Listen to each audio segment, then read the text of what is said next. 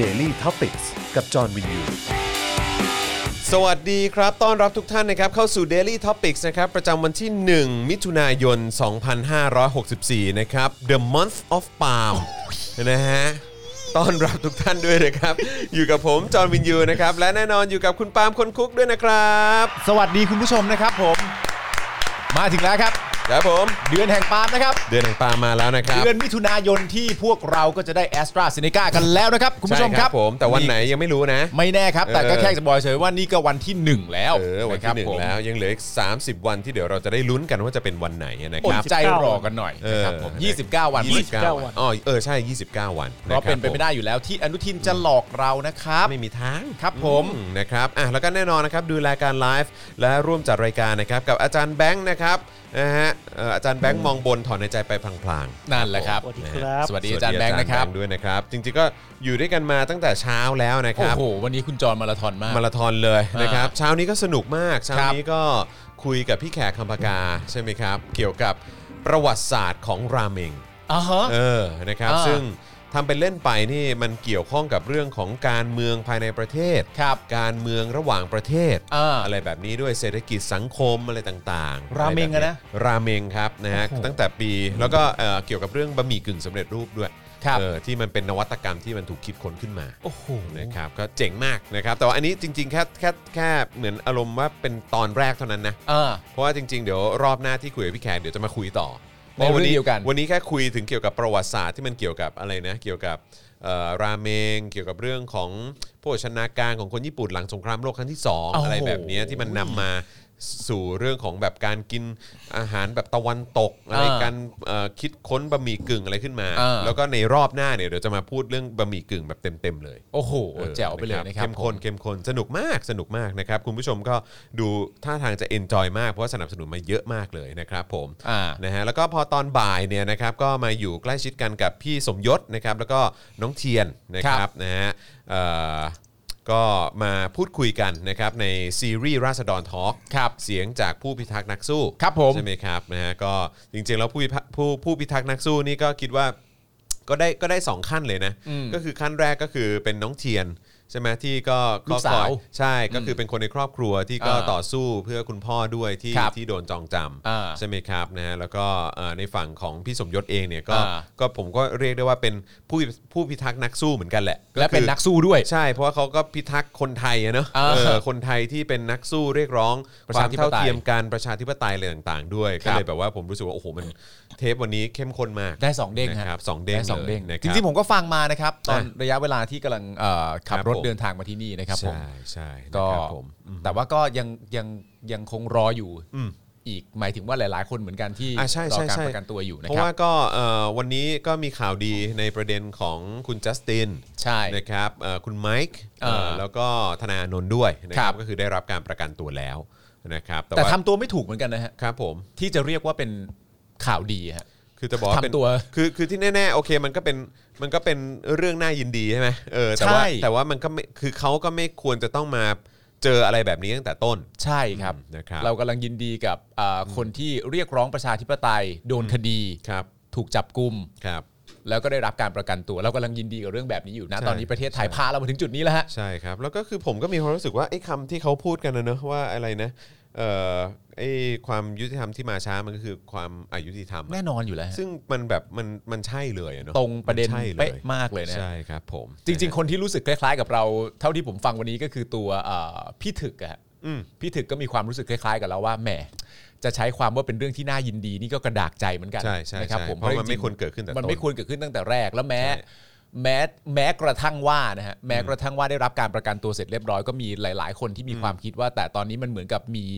เอ่อโซ่ที่มองไม่เห็น ครับ เขาใช้คำนี้ ใช่ ล่ามการแสดงออกอะไรต่างๆนานาไว้อยู่เยอะแยะเลยทีเดียว ใช่ นะครับผ ถู ม กต้องถูกต้อง ฮะ นะครับอ้าวโออบูชิตมาแล้ว หลังจากที่ตอนนั้นก็หนีหางจุกตูดไปนะครับ โอ้บูชิตเข้ามาบอกว่าหวัดดีจอนคนคุ ก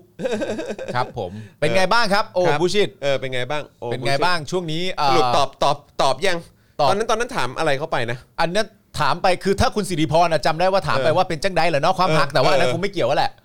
แต่คุณโออบูชิตเนี่ยรู้สึกว่า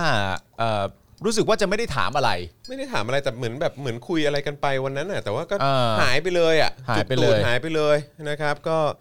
เออ เป็นยังไงบ้างครับคุณโอบุชิตฮะเศรษฐกิจครอบครัว ครับ เอ่ผอม การประกอบสัมมาอาชีพของตัวเอ่อฝั่งครอบครัวคุณโอบุชิตเองรวมทั้งตัวคุณโอบุชิตด้วยตอนนี้กำลังเอ่อร่าเริงสดใสดังที่หวังไว้ว่าประยุทธ์จะทำให้ไหม ฮะ เป็นยังไงบ้างฮะช่วงนี้ เออใช่เออวันนั้นวันนั้นเราถามไปป่ะว่าเออสรุปใครรวยที่สุดในประเทศอ่ะ อันนั้นมันเป็นคำถาม มัน ที่ เป็นคำถามเบสิกอยู่แล้วที่เราต้องถามนะ เราต้องถาม แต่รู้สึกโอ้บูชิไม่ได้ตอบปะเออ โอ้บุชิตจะตอบ มั้ เยี่ยอะไรครับ เออไม่ได้ตอบว่าคนคนที่ถือสัญชาติไทยอ่ะ เออ เออแล้วก็รวยที่สุดในประเทศอ่ะใครวะโอ ครับ เออ ผม นะครับนะฮะก็ โอ้บุชิตถ้าเกิด โอ้ก็ วันนี้ หายไปเลย เข้ามาดูตลอดทั้งรายการก็ตอบด้วยกันละกันนะครับ ใช่ไม่เอานะมาแล้วแบบว่ามาแล้วตอบอะไรไม่ได้แล้วก็แบบหนีหายไปแล้วอยู่ดี วันนี้ก็มามาโผล่แบบเออแบบทำเป็นทักนู่นทักนี่อะไรเงี้ยมันดู ครับ แบบ ผม มันดูกระจอกอ่ะ ได้ครับ นะครับ อ๋อแล้วก็อีกคำถามหนึ่งก็แล้วกันนะครับเผื่อโอบุชิตเข้ามานะครับ อืม ผมก็คือแอสตาเซเนกาจะมาถึงเมื่อไหร่ เออวันไหนอะโอ วันไหนนะครับ เท่าที่คาดเดากันไว้นะฮะก็ถาม เออ ถาม ดิ ถามโอบุชิตด้วยก็แล้วกัน นี่ไงแล้วโอก็หายไปอีกแล้ว เดี๋ยวก็มาเดี๋ยวก็มาเดี๋ยวก็มา เออ มาเรื่อยๆแหละครับ คือคือ คือแบบ เข้าใจปะคือคืออยากเจอแบบว่าที่มันคุยกับเราแล้วมันแบบว่า เออมันมันมันมันมีประโยชน์อะ ใช่ เข้าจปะ มัน แต่คือแบบ คือเท่าที่เจอเออเจอไอไอโอหรือว่าเจอแบบสลิมมาเนี่ย เออ ที่เข้ามาในรายการเนี้ยคือ เออ แม่งแม่งกระจอกหมดเลยอ่ะ หรือว่าสแต่ว่าการการที่คุณพูดลักษณะนี้เนี่ยแปลว่าคุณเป็นคนที่มีความหวังและโลกคุณบวกและสวยมากเลยนะ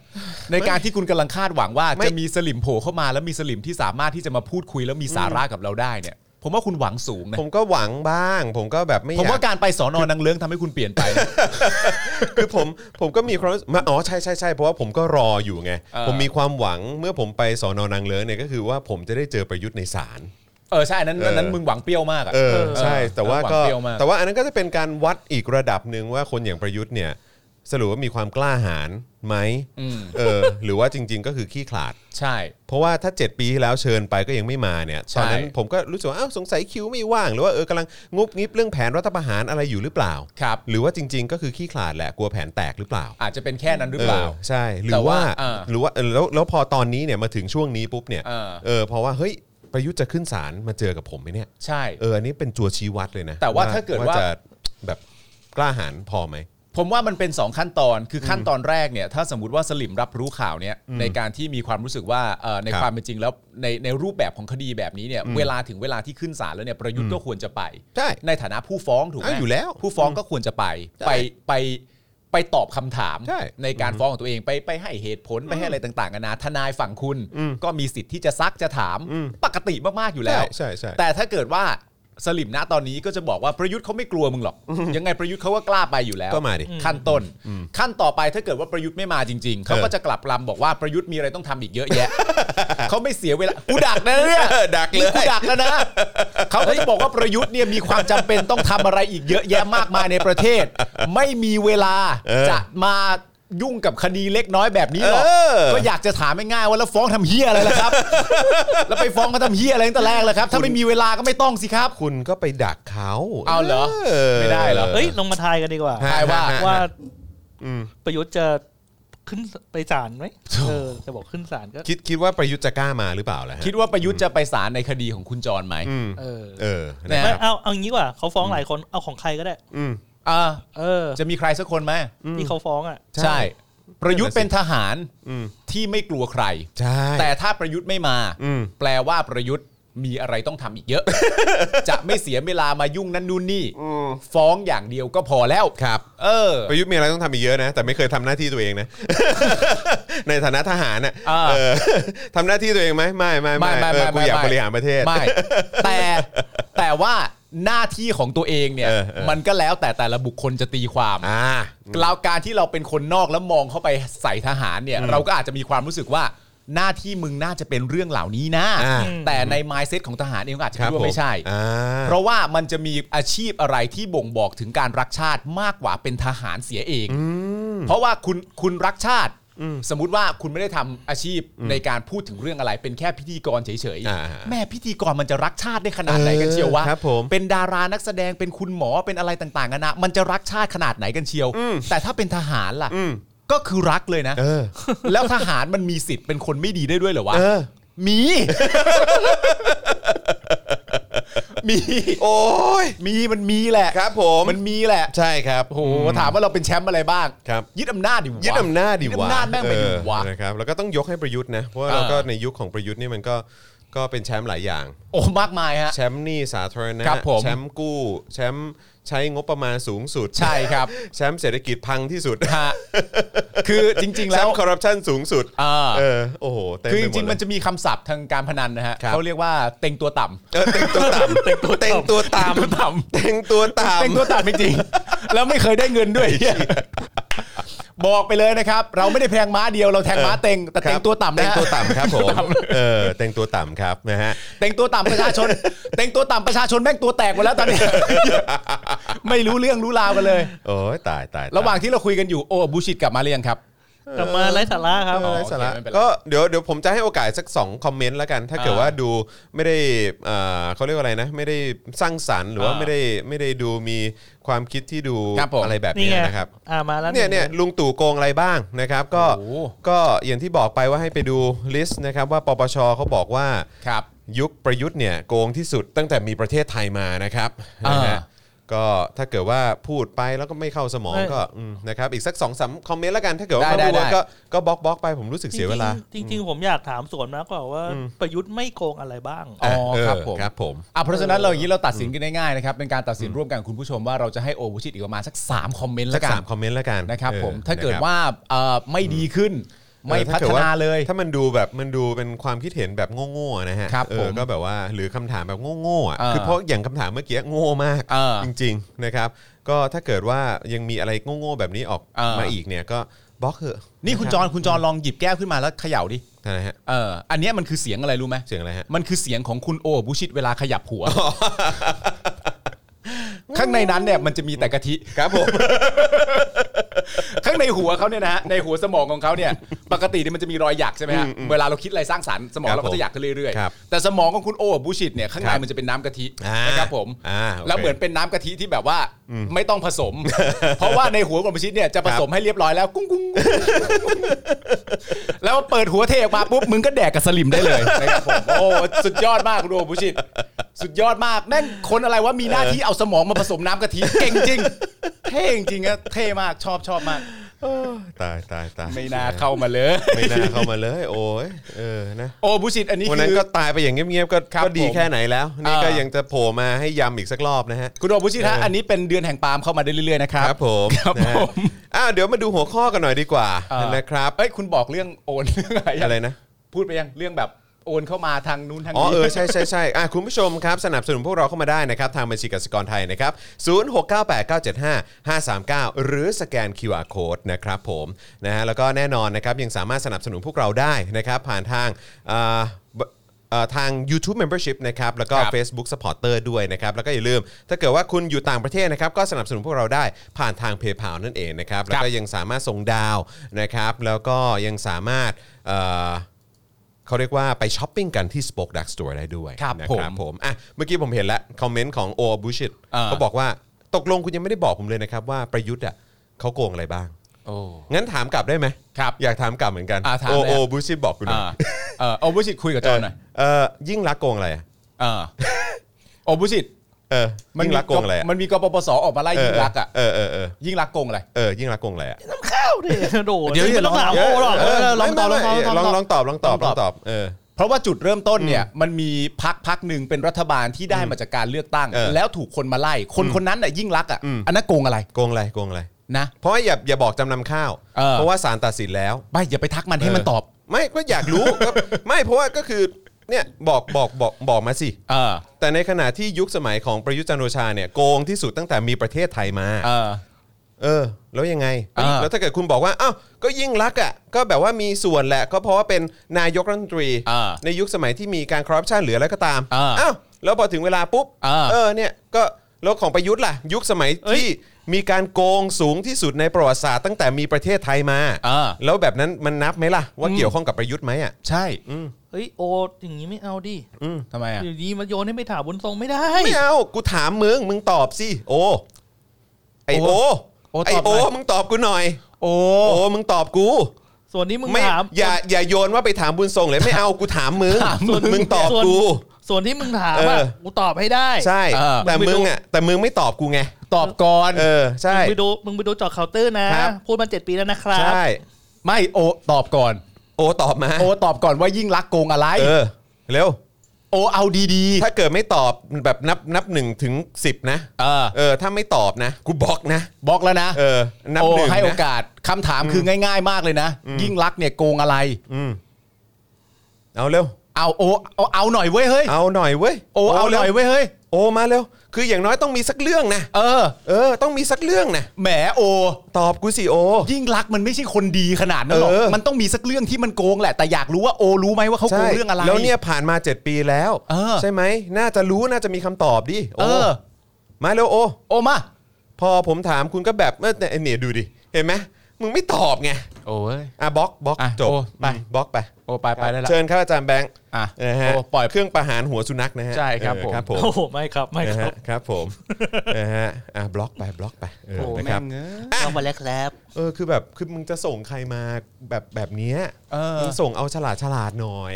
ฉลาดตอบอะ เฮ้ย เดี๋ยวนะ เอ เซฟผู้กองปูเค็มอยู่ไหนวะ เออเซฟผู้ครองปูเข็มนี่คือแบบสแตนดาร์ดสูงกว่านะ เออ เว้ยจริง เอ้ยผมขอโทษจริงว่ะ ๆ อะไรฮะ ทำไม ผมบอกไป อ้าวเหรออ๋อโอเคก็ไม่เป็นไรเดี๋ยวถ้าถ้ามีกลับเข้ามาใหม่ เออ ใน ก็ได้ไง ในเวลเดียวกันนะเนาะ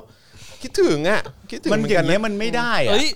ถ้าถ้าถ้าดูอยู่นะครับ สมัครสมัครใหม่แล้ว สมัคร ชื่อเดิมมาเลยแล้วเขียน V2 ชื่อ อะไรก็ ชื่ ได้ อเออ V2 ก็ได้เซฟผู้ครอง เออ ปูเข็มหรือว่าโออบูเชตก็เป็น V2 มาก็ได้นะ ใช่ เออครับผม แต่คือประเด็นคือคือสำหรับผมว่ามันน่าเศร้าใจแล้วมันอเนจอนาจใจว่าภาษีกูได้คนอย่างมึงเนี่ย ใช่มันแบบ มันอเนจอนาจใจนึกออกปะเอาภาษีกูไปใช้กับคนอย่างมึง ใช่ เนี่ย คือเพราะมันมี 2 อย่าง ถ้าเกิดบอกว่าเปล่า กูไม่ใช่ I.O. เออ ถ้ากูไม่ใช่ I.O. มึงเป็นสลิมเนี่ย กูก็ กูก็เหนื่อยใจเหมือนกันที่สลิมแม่ง มันได้แค่นี้เหรอ ใช่ เออ แล้วก็คือแบบ ถ้ายิ่งเป็น I.O. ที่มาจากภาษีประชาชนเนี่ย กู เออ ยิ่ง กูยิ่งเซ็งใหญ่เลยนะเนี่ย บอกว่าเงินภาษีกูนี่มัน ก็ใช่ ไอ้ อะ คำว่าเปล่าประโยชน์เนี่ยมันเป็นอย่างนี้จริง เออ ๆ แต่ จ่า ว่า ยแบบกินเปล่าแม่งเป็นอย่างนี้จริงๆอะ แต่ว่าถึงแม้ว่าจะเป็นสลิมเนี่ย คุณเป็นสลิมภาษาอะไรอ่ะ ที่ทำตัวมีปัญญาและความรู้ได้เท่า I.O. อ่ะ เออ มันก็ไม่ได้อยู่ดีนึกออกป่ะ เออ เดี๋ยวก็เคลมกันไปเคลมกันมา ผมเคยบอกไปตอนแรก ๆ ที่ผมมาจัดรายการแล้วว่าถ้าสลิมยังทำตัวได้แค่นี้อยู่เนี่ย นั่นแปลว่า I.O. เนี่ยมันจะมาเคลมคุณ ใช่ นึกออกไหม ใช่ ถูกต้อง แล้วทีเนี้ยกูก็ด่าไม่ถูก ใช่ พอด่าว่าคุณเป็น I.O. คุณก็ตกใจแต่คุณทำได้เท่านั้นจริง ๆ อย่างเงี้ยปะเธอเว้ย ปะโถเอ้ยเหนื่อยใจว่ะ เออเดี๋ยวเอาพ่อมาพูดด้วยเลยเนี่ย ครับ เอาพ่อมาพูด เดี๋ยว ด้ เอาพ่อมาพูดด้วยนะเอาใจนะ เออเออเข้าใจไหม I.O. เข้าใจอะ เออเออเออแบบแบบ ไอ้ผมเข้าใจนะครับ ผมเออ รัฐบาลเราจ่ายเงินให้ไปสู้กับไอ้จอนไก่ปานนะเออรัฐบาลจ่ายเงินไปแล้วก็ไปทำหน้าที่ดีๆหน่อยนะไม่ใช่ไปเข้าไปก็ตอบเข้าอะไรอย่างเงี้ยเพราะว่ารัฐบาลรัฐบาลของเราเนี่ยก็ตั้งใจที่จะทำไอโอขึ้นมาเพื่อต้องการจะให้ไปสู้กับปาล์มจอนนะเพราะฉะนั้นทำตัวให้ดีๆหน่อยนะเวลาเข้าไปเรื่องท็อปิกไอ้สองตัวนี้มันแสบมากเพราะฉะนั้นก็แต่งการมาให้ดีหน่อยไม่ใช่ไปตอบเขาเขาถามอะไรก็ต้องตอบเขาหน่อยก็แล้วกันนะอ่าโอเคแล้วตามนี้แหละโอเคอย่านั่งอย่านั่งไขว่ห้างนะไอ้โอนะเอา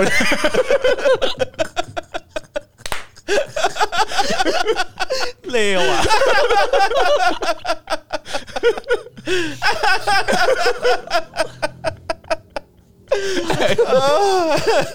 เข้ามาดำเหี้ยอะไรก็เข้ามาดำเหี้ยอะไรพ่อมงอยู่ที่นี่ คือเข้ามาแล้วมาโชว์ความกระจอกอะ โอ้ย มันคือแบบไอ้เหี้ยเออมันเหมือนแบบ เอาละ เอาเอา เข้าใจปะ คุณมุกไปแล้วครับ คุณมุกไปแล้วครับ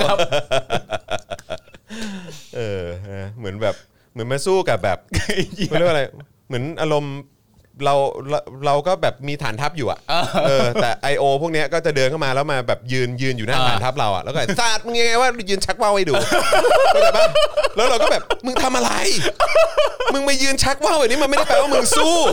มันแปลว่ามึงกำลังชักว่าวต่อหน้ากูอยู่เข้าใจไหมคือ คือมันไม่ได้แบบเข้าใจปะ คือมึงไม่ได้มาสู้อ่ะ อันนี้คือมึงมาแบบ แล้วมึงกำลังคิดว่าการชักว่าวของมึงนี่คือแบบเจ๋งมากอ่ะเข้าใจปะ เอ้ยเจ๋งดิก็เขาจูงเวลา นั่นไง เวลาเขาเกณฑ์อาหารเขาจูงเข้าค่ายไม่ ก็ ใช่เหรอ นั่นแหละจูงจูงใช่ไหมเออเวียนอะไรแบบอะไรจูงอะไรสักอย่างอะเอ จับ อ ปลามันเข้าไปอ่ะ นั่นแหละ เออ ก็คือแบบแม่งคิดว่าเจ๋งมากอ่ะคือแบบเมาเด้ เอาอะไรอย่างเงี้ยเออแล้วเราก็ยืนยืนงงอยู่ตรงหอบัญชาการว่าอะไรของมึงเนี่ยเข้าใจปะ ไอ้เหี้ยคิดได้ไงวะ เออ เดินเข้าป้อมประกาศค่าศึกเพื่อไปชักว่าว เข้าใจปะเดินมาเผชิญหน้าแล้วก็ฮู้ฮ่าฮู้ฮ่า ถึงเวลาแล้วรายการเริ่มแล้ว เออ แม่งมึงโดนกูแน่ นี่ ชักว่าวใส่เออซึ่งแบบอะไร มันเป็นเสียงนั้นเหรอวะมันไม่เป็นเสียงคลางหรอ เออ ชักว่าวใส่อะเข้าใจปะซึ่งแบบอะไรของมึงอ่ะ ไม่แล้วคนที่อยู่อยู่ฝั่งที่เป็นประชาธิปไตย เอ อ่ะ อ แล้วเขาตั้งป้อมประการกันอย่างแบบว่า คบ แข็ ผ งแรงมากอะ มามามาเชิญหน้ากันมา แล้วข เจอกัน แล้วเขาก็ได้แต่มองลงมาแล้วก็แบบเอ้าเงียนไม่อยู่บ้านแล้วครับ ใช่ เงียนไม่อยู่บ้านแล้วรับ ใช่คือแบบ าว อะไร อะไรวะเนี่ยไอ้เหี้ย จริง เนี่ยแล้วมึงก็ต้องพากูไปดิแล้วตลอดทั้งรายการเนี่ย เวลากูพูดข่าวไป ในหัวกูก็จะเห็นโอ้ผู้ชิดชักว่าวตลอดเวลา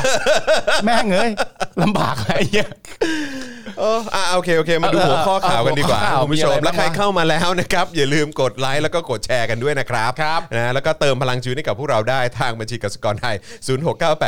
0698975539 หรือสแกน QR Code ก็ได้นะครับ ครับผม หงีตามพ่อมันคือใครฮะเออ ไม่รู้ ไม่ ไม่ รู้ ไม่ ฮะ เกี่ยวแล้ว ออครับผมนะฮะอ้าวโอเคเอ่อประเด็นที่เราจะคุยกันนะครับ ก็จะมีสรุปไฮไลท์การประชุมสภานะครับกับการพิจารณาร่างพรบงบประมาณปี65ต่อจากเมื่อวานนี้ วันนี้วันที่สองนะ ใช่นะครับผมนะฮะเมื่อวานก็ดราม่าเยอะ ใช่ โอ้ยตายแล้วนะครับนะฮะแล้ว เมื่อ ก็ วานโดยสรุปคร่าวๆ ก็คือประมาณว่า ครับ เอ่องบประมาณเนี่ยเหมือนกับประเทศเราอยู่ในสถานการณ์ปกติ ใช่ ไม่ใช่วิกฤตโควิด ใช่ นะ นะ ค ค รั รั บบผม ผม อ่ะ แล้วก็เอ่อมีการซ่อนงบเอ่อซื้ออาวุธยุทโธปกรณ์ รายกาด ไร้การ ไร้กาด บอกว่าไปตัดงบแล้ว เออ แต่ว่ากลายเป็นว่าเอาไปซ่อนที่อื่นแทน รายกาด เออครับผม เสือกมาโกหกคนในยุคสมัยนี้ อีบ้า เฮ้ยแหมเขาไม่ได้โกหกคือเขาก็ย้ายที่เฉยๆอะ โอ ไร เค อย่างเงี้ยเออเขาก็แบบว่าเออก็ย้ายที่แล้วก็แบบก็ก็เปลี่ยนแล้วไง โอเค มีการปรับปรุงแล้วไง เออ อะไรอย่างนี้นะครับผมนะฮะ แล้วก็ข่าวน่ายินดีครับนะฮะกับการสู้โควิดของเรานะครับ รถถังจากจีนครับ ถึงไทยแล้ว 3 คันครับ ครับ คันละ 125 ล้านบาทนะครับ โอ้โห เอามาสู้โควิดครับ เอามายิงวัคซีน เอามายิงวัค เอา ซีน มายิงวั ค ครับ ซี ผ น ม เป็นเรื่องความมั่นคงฮะ ใช่ครับผมนะฮะแล้วก็สารนัดไต่สวนคำร้องขอปล่อยตัวชั่วคราวนะครับทนายอานนท์นะครับไมค์พานุพงศ์นะครับแล้วก็จัสตินชูเกียรติด้วยนะครับ ครับ ซึ่งจริงๆแล้วก็อย่างที่ทราบกันว่าก็ได้รับการประกันตัวแล้วเนาะนะครับนะฮะเอ่อประยุทธ์ชี้ครับนะฮะว่าอปทนะครับอันนี้คือเกี่ยวกับเรื่องของการปกครองส่วนท้องถิ่นนะครับนะซื้อวัคซีนเองวันเป็นปัญหาการเมือง ยัน 7 มิถุนายนได้ฉีดแอสตราแน่นอน 7มิถุนาเหรอ เขาเขาบอกเออคือประยุทธ์ระบุวันว่าเป็น 7 มิถุนาใช่ไหม เอาเหรอ นะฮะเมิถุนาน่าจะได้ฉีดแอสตรา เอาเหรอครับ เออนี่เขาบอกยืนยันว่าในวันที่ 7 มิถุนายนจะต้องมีวัคซีนแอสตราเซเนกาฉีดแน่นอน มิถุนายนนี่ก็คือเข้าเข้าเดือนมิถุนาไปแค่สัปดาห์เดียว อ่าครับผม ได้แล้วนะ อ่าเดี๋ยวรอดู เดี๋ยวรอดู คื แล้วรอดู วันวันจันทร์หน้าเนอะ ก็คือหมายความว่า ว้าว ก็คือหมายความว่าคือสยามเบลไซน์ผลิตแล้วเหรอ ไม่รู้ หรือว่าหรือว่าเอ่ม ได้มาจากทางข้างนอก เออที่ที่ที่มันค้างอยู่ตอนนั้นมันค้างอยู่ ห้าหมื่น เท่ ห้าหมื่น ห้าหมื่นใช่ไหม ห้าหมื่น เอออหรือว่าก็คือล็อตนั้นเข้าใหม่ห้าหมื่นอะไรอย่างเงี้ยเหรอ โถเข้ามาอีกห้าหมื่นตอนนี้ คง ได้ ค ฉี ง ด cover แ กันได้เยอะเลย ครับ เฮ้ยแต่เขาฉีดวันละสามร้อยคนเอง อ๋อเหรอ อ่ะ ใช่ไหม เดี๋ยวรอดูเดี๋ยวรอดู นั่นแหละครับคุณผู้ชม อ่า นะครับ ห้าหมื่ก็ได้หลายวันอยู่นะ นะฮะแล้วก็วันนี้จะมาสรุปนะครับ 5 เรื่องการสื่อสารพาสับสนของรัฐบาลในวิกฤตโควิด -19 ครับ ครับ อืมนะฮะมาดูกันดีกว่านะครับว่าเหล่านี้นะครับเอ่อเป็นความสับสนที่เกิดขึ้นอย่างพร้อมกันอย่างไร นะครับ นะฮะเอ่อกระทรวงศึกษานะครับออกประกาศแนวปฏิบัติเก็บค่าเทอมยุคโควิดครับนะฮะเดี๋ยวอันนี้ต้องมาดูกัน ครับ ไม่รู้ว่าจะก็คงครอบคลุมในในพาร์ทโรงเรียนกระทรวงศึกษามั้ง ครับ นะครับสบคตราดครับ เสนอแต่งชุดนักเรียนเรียนออนออนไลน์นะครับ เพื่อความเป็นระเบียบครับ ครับ ครับ ครับผม นั่นแหละครับผม จริงๆมันน่าจุดเริ่มต้นมาจากว่าวันวันเปิดเรียนมากกว่าฮะแล้ว ค ก็ รับ มีคุณพ่อคุณแม่หลาย ๆ คนที่ให้ลูกแต่งตัวเป็นชุดนักเรียน เหมือนไม่ได้เห็นมานาน เขาคงจะเห็นไอเดียเนี้ยแล้วก็แบบอืมจัดชุดนักเรียนไปเลยดีกว่า เอออื มดี ครับผม ดีฮะฉลาดดีครับผมชอบฮ ะประเทศไทยดีแล้ว ครับ ถอนหายใจกันเลยเฮ้ย ดีดีแล้วดีแล้วทำต่อไป อะไรจำเป็นก็ทำต่อไป เออครับนะฮะอ่ะโอเคนะครับ ก็ก่อนที่เราจะเข้าเนื้อหากันนะครับ ก็สนับสนุนพวกเราได้นะครับ ผ่านทางบัญชีกสกรไทย 0698 975 539 หรือสแกนเคอร์โคก็ได้นะครับ แล้วก็ยังสนับสนุนเราแบบรายเดือนได้นะครับ ผ่านทาง YouTube Membership นะครับ กดปุ่มจอย หรือสมัครข้างปุ่ม subscribe ได้เลยนะครับ ครับ นะแล้วก็ไปเลือกแพ็กเกจในการสนับสนุนได้นะครับ อย่าลืมกดกระดิ่งสั่นระฆังไว้ด้วยนะครับ จะได้เตือนทุกๆ ครั้งนะครับ เวลามีคลิปใหม่มาให้คุณได้ชมกัน ทาง Facebook เหมือนกันนะครับ ตอนนี้จริง ๆ แล้วใน Facebook ผมเพิ่งเห็นฟังก์ชันว่ามันมีให้กดกระดิ่งได้เหมือนกัน อ่า นะครับอยู่ข้างบนข้างบนคลิปอะนะครับตรงตรงชื่อต รงชื่อช่องอ่ะเออ ม นะครับตรงชื่อเพจอ่ะนะครับนะฮะก็มันจะมีกระดิ่งอยู่ก็ไปกดได้นะครับจะได้เตือนทุกๆ ครั้งนะครับเวลามีคลิปใหม่มานะครับ ครับ นะฮะแล้วก็สนับสนุนเราด้วยการกดปุ่ม Become a supporter ที่หน้าแรกของแฟนเพจ Daily Topics นะครับหรือว่าใต้ไลฟ์นี้นะครับจะมีปุ่มสีเขียวอยู่ก็กดได้ด้วยเหมือนกันนะครับสนับสนุนเราแบบรายเดือน หรือว่าจะเบิร์นดาวเข้ามาก็ได้นะครับแล้วก็เอ่อยังสามารถไปช้อปปิ้งกันที่ Spoke Dark Store นะครับใครอยู่ต่างประเทศนะครับอยากสนับสนุนก็สนับสนุนได้ผ่านทางเพย์พานั่นเองนะครับ ครับ เมื่อกี้ดีใจมากเอ่อเห็นชื่อที่คุ้นเคย แต่ว่าไม่ได้ทักหลายละเอ่อมาน่าน่าจะเป็นหลายสัปดาห์แล้วนะ ครั คุณ บ ช้องนาง อ่าสวัสดีครับคุณช่อง อ่าสวัสดีคุณช่อนางคนงาง รับ ด้วยนะครับ อ่า แล้วก็วันนี้ก็เจอคุณพันช์หลายรอบเลยดีใจนะครับ ครับ แล้วก็หลาย ๆ ท่านนะครับ คุณจิดาภาสวัสดีนะครับ คุณไก่ไก่อ่าครับผมนะฮะอ่ะสวัสดีนะครับ สวัสดีทุกท่านเลยนะครับ ครับ นะฮะเออพอมีคนส่งข่าวมาด้วยเหรอครับ คุณจะโรชัยหรือเปล่าอย่างน้อยแอสตราเซเนกาล็อตที่ผลิตจากไทยก็ใช้ได้ส่งออกให้มาเลเซีย 6 0แสนโดส และมีคิวส่งอีกอะไรนะ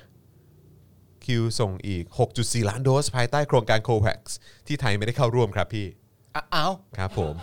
เอาเอา ค เอา รับผมอืมนะฮะก็เป็นข่าวดีของผู้ที่เข้าร่วมโครงการโควัค ซึ่งเรา ตอนนี้ก็เริ่มได้กันไปแล้ว ใช่ ซึ่งเราไม่ไม่ได้เกี่ยวกับ เราไม่ อันนี้ เกี่ยวเพราะเราไม่ได้เป็นประเทศยากจน เออ นะครับ แล้วก็ตอนนั้นเนี่ยเขาก็บอกว่าเรามีวัคซีนเพียงพอ แทบจะเยอะเยอะที่สุดในเอเชียเรามั้งตอน ค ที่ รับ เขาเคยแถลงตอนนู้นน่ะ อ่า เออ นะครับ แต่ว่านั่นแหละคือสถานการณ์มันเปลี่ยนได้ครับ เออใช่ครับผม นะเออ นะครับ อ่าวันนี้มีเรื่องหวยด้วยนี่ใช่ไหม อืม วันนี้มีหวยฮะวันที่หนึ่งฮะ วันนี้หวยเหรอ ใช่ไหมวัน อ๋อ ที่หนึ่ง เออ วันนี้ใช่ใช่ใช่ใช่ ออกอะไรนะสี่ห้าป่ะ ไม่ทราบเลยครับ ไม่เคย 45 รู้เลยครับ สี่ห้ากับเจ็ดสองหรือสักอย่าง ผมนึว่ามีดราม่าหวย อ๋อไม่มีไ อ๋อ ผมก็นึกว่ามีดราม่าเหมือนกัน ไม่ได้มีอะไร เนะค แค่ รับ บอกว่าก็แค่ถามทุกผู้ชมว่าเป็นยังไงกันบ้างเท่านั้นเอง พี่ปาล์มเห็นคลิปตัวเองเมื่อวานหรือยังคะที่ทำหน้าตกใจ อ๋อ มีแล้วเหรอ มีแล้ว ไม่รู้มีใครไปทำหรือเปล่า เออไม่รู้ มี มีใครทำมีมหรือเปล่า มีมี มี มี นะครับนะฮะอ่ะโอเคนะครับก็เริ่มข่าวกันเลยดีกว่ามามาสรุปเอ่อไฮไลท์การประชุมสภานะครับกับการพิจารณาร่างพรบงบประมาณปี 65 ต่อกันดีกว่านะครับ หลังจากที่เมื่อวานนี้ก็แซบกันเลยนะครับ วันนี้นะครับสภาผู้แทนราษฎรเนี่ยนะครับมีการประชุมเพื่อพิจารณาร่างพรบงบประมาณรายจ่ายประจำปีงบประมาณ ครั 2565 บ เป็นวันที่2นะครับโดยไฮไลท์หลักเนี่ยนะครับยังคงเป็นเรื่องการหั่นงบของกระทรวงสาธารณสุข ในสถานการณ์การแพร่ระบาดของโควิด -19 การลดงบประมาณด้านสวัสดิการสังคมเพื่อประชาชนอภิปรายงบประเอ่อการจัดซื้ออาวุธของกลาโหม ครับ และการบริหารงบประมาณล้มเหลวของพลเอกประยุทธ์ ตลอดห่วงเวลาที่เป็นนายกรัฐมนตรีตั้งแต่ทำรัฐประหารมาจนถึงปัจจุบันนะครับ ครับผม นายชัยยาพรหมมานะครับ สสเพื่อไทย อภิปรายว่านับตั้งแต่ที่พลเอกประยุทธ์เข้ามาบริหารประเทศเนี่ยนะครับ ครับ พบการขยายตัวทางเศรษฐกิจอัตราต่ำนะครับ ครับ อย่างที่เมื่อวานเราพูดไปว่าเอ่อ GDP ใช่ไหม GDP นี่ขยายตัวเฉลี่ยปีละ 1%เท่านั้นนะฮะ ครับ กับงบประมาณ 20 ล้านล้านกว่านะฮะ ฮะ เอ่อกว่าบาทเนี่ยนะครับ ครับ นะฮะที่ประยุทธ์ใช้ไป นี่ยังไม่นับว่าที่กู้มาด้วยนะครับ ครับผม แล้วก็ที่ทำให้ประเทศนี่มีหนี้สาธารณะเพิ่มขึ้นอย่างถล่มทลายนะครับ ครับ นะฮะทั้งนี้เนี่ยการคาดการณ์การเติบโตทางเศรษฐกิจโลกจาก IMF ขยายตัว 5.5%และธนาคารโลกคาดการณ์ขยายตัว 4%ขณะที่เศรษฐกิจไทยขยายตัวไม่ถึง 2%หากไม่สามารถแก้ปัญหาโควิดได้ ตัวเลขประมาณการจะต่ำลง 2%ครับ อ้าวก็เหลือศูนย์เลย ก็อาจจะศูนย์หรือ อาจจะไปถึงขั้นติดลบหรือเปล่าก็ไม่ อ่า รู้เหมือนกันนะครับ ครับ ดังนั้นการจัดทำงบประมาณแบบขาดดุลต่อเนื่อง 7 ปี และมีกู้และมีการกู้เงินนะครับ เชื่อว่า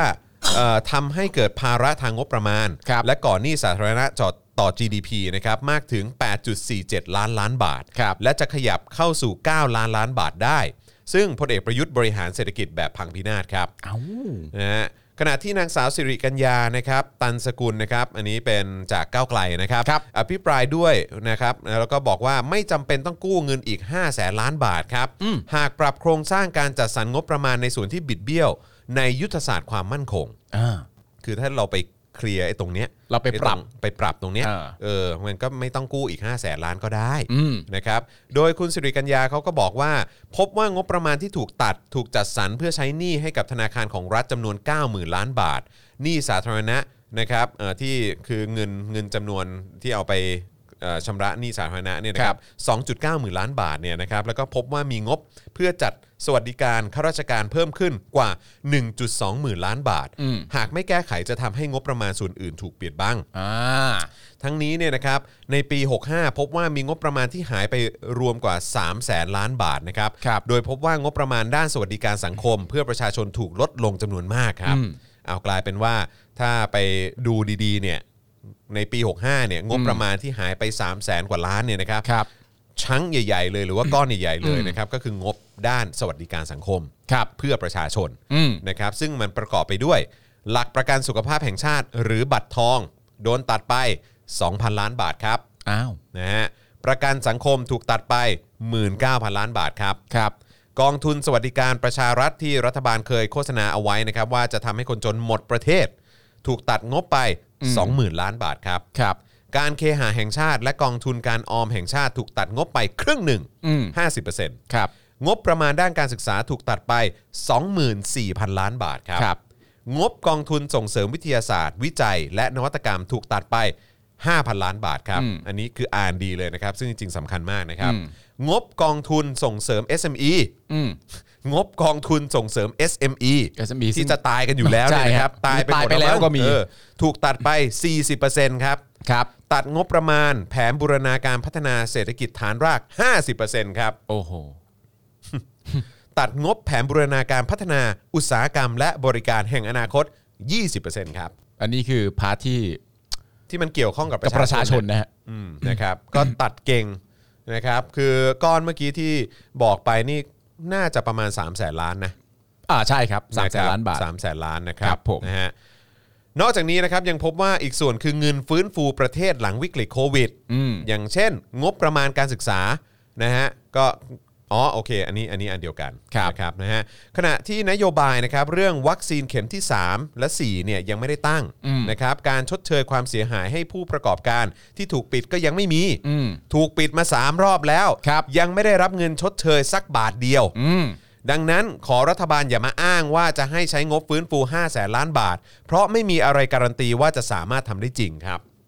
ก็เหมือนที่เราเคยพูดคุยกัน ก็เขากู้มาก่อนหน้าก็ล้านล้านบาทใช่ไหม ใช่ฮะ แล้วก็คนที่สมควรได้รับการเยียวยา หรือประชาชนที่ควรจะได้รับการเยียวยาทั่วหน้าทั้งประเทศเนี่ย ก็ไม่ได้ เห็นเกิดขึ้นเลย อืม SME หรือว่าเนี่ยผู้เอ่อผู้ประกอบการอะไรต่างๆเนี่ย อ่า ถูกปิดมา 3 รอบแล้วยังไม่ได้รับเงินชดเชยเลยนะ ใช่ ฮะ และคนกลุ่ม แล้ว เดิม คุณจะไป เนี่ย กู้เพิ่มทั้งๆที่จ เอ ริงๆ อ ไอ้เงินกู้มาล้านล้านเนี่ยก็จริง ๆ ยังเบิกเบิกไม่ครบเลยนะ ใช่ แต่แล้วมันกำลังพูดถึงความน่าไว้วางใจด้วยไง ครับ ว่าอันอันแรกเนี่ยกู้มาล้านล้าน อืม แล้วผลปรากฏว่าเป็นแบบนี้ ครับ และคนกลุ่มเดิมจะทำการกู้ใหม่เนี่ย อืม มันน่าไว้ใจไหมล่ะ ใช่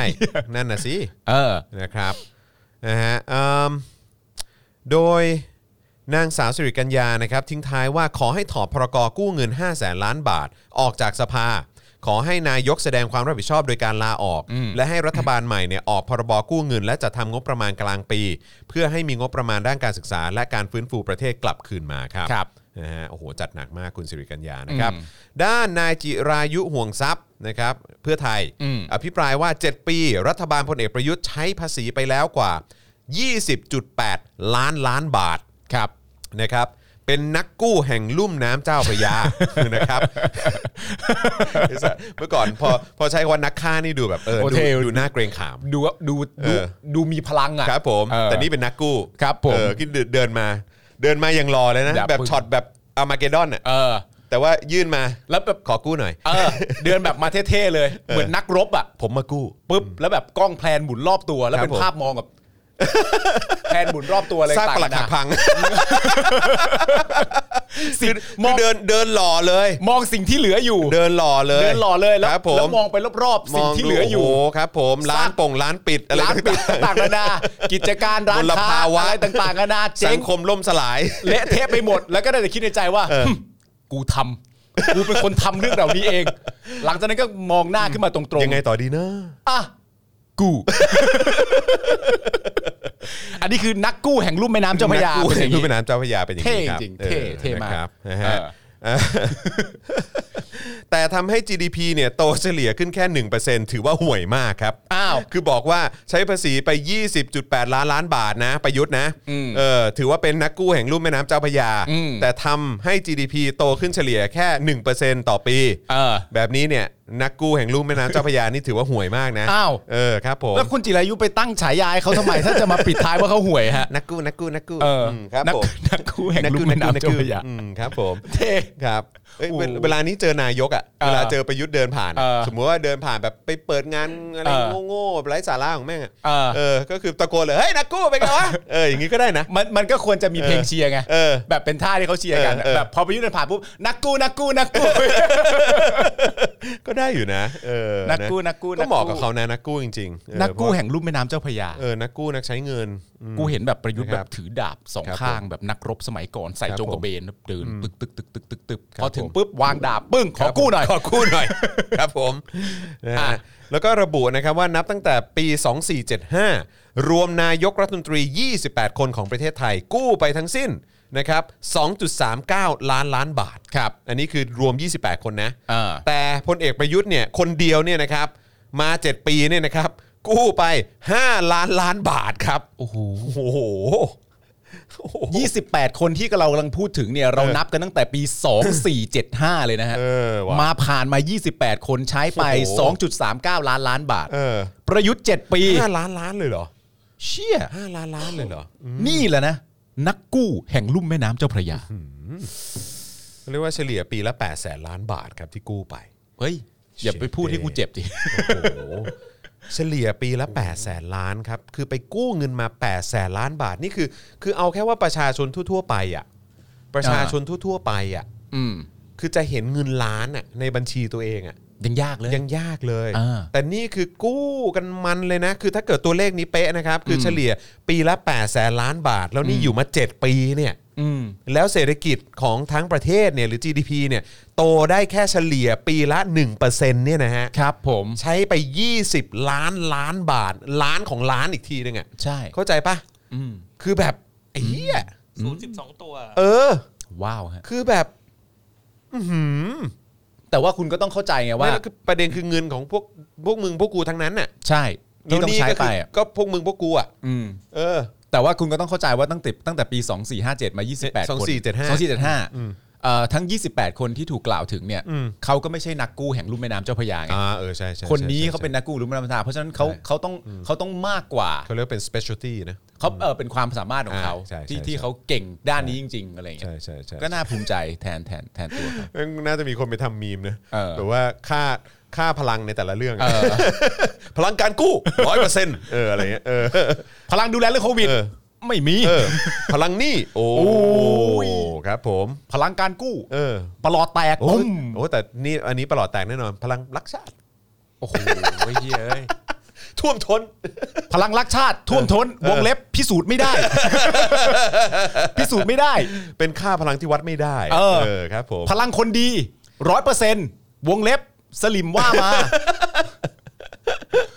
มีมีคนเล่ามาอีกที พลังพลังปกป้องชายแดน เออ ไม่ให้ใครลัก เออ ลอบเข้ามา ครับรั่วไหลเป็นประจำ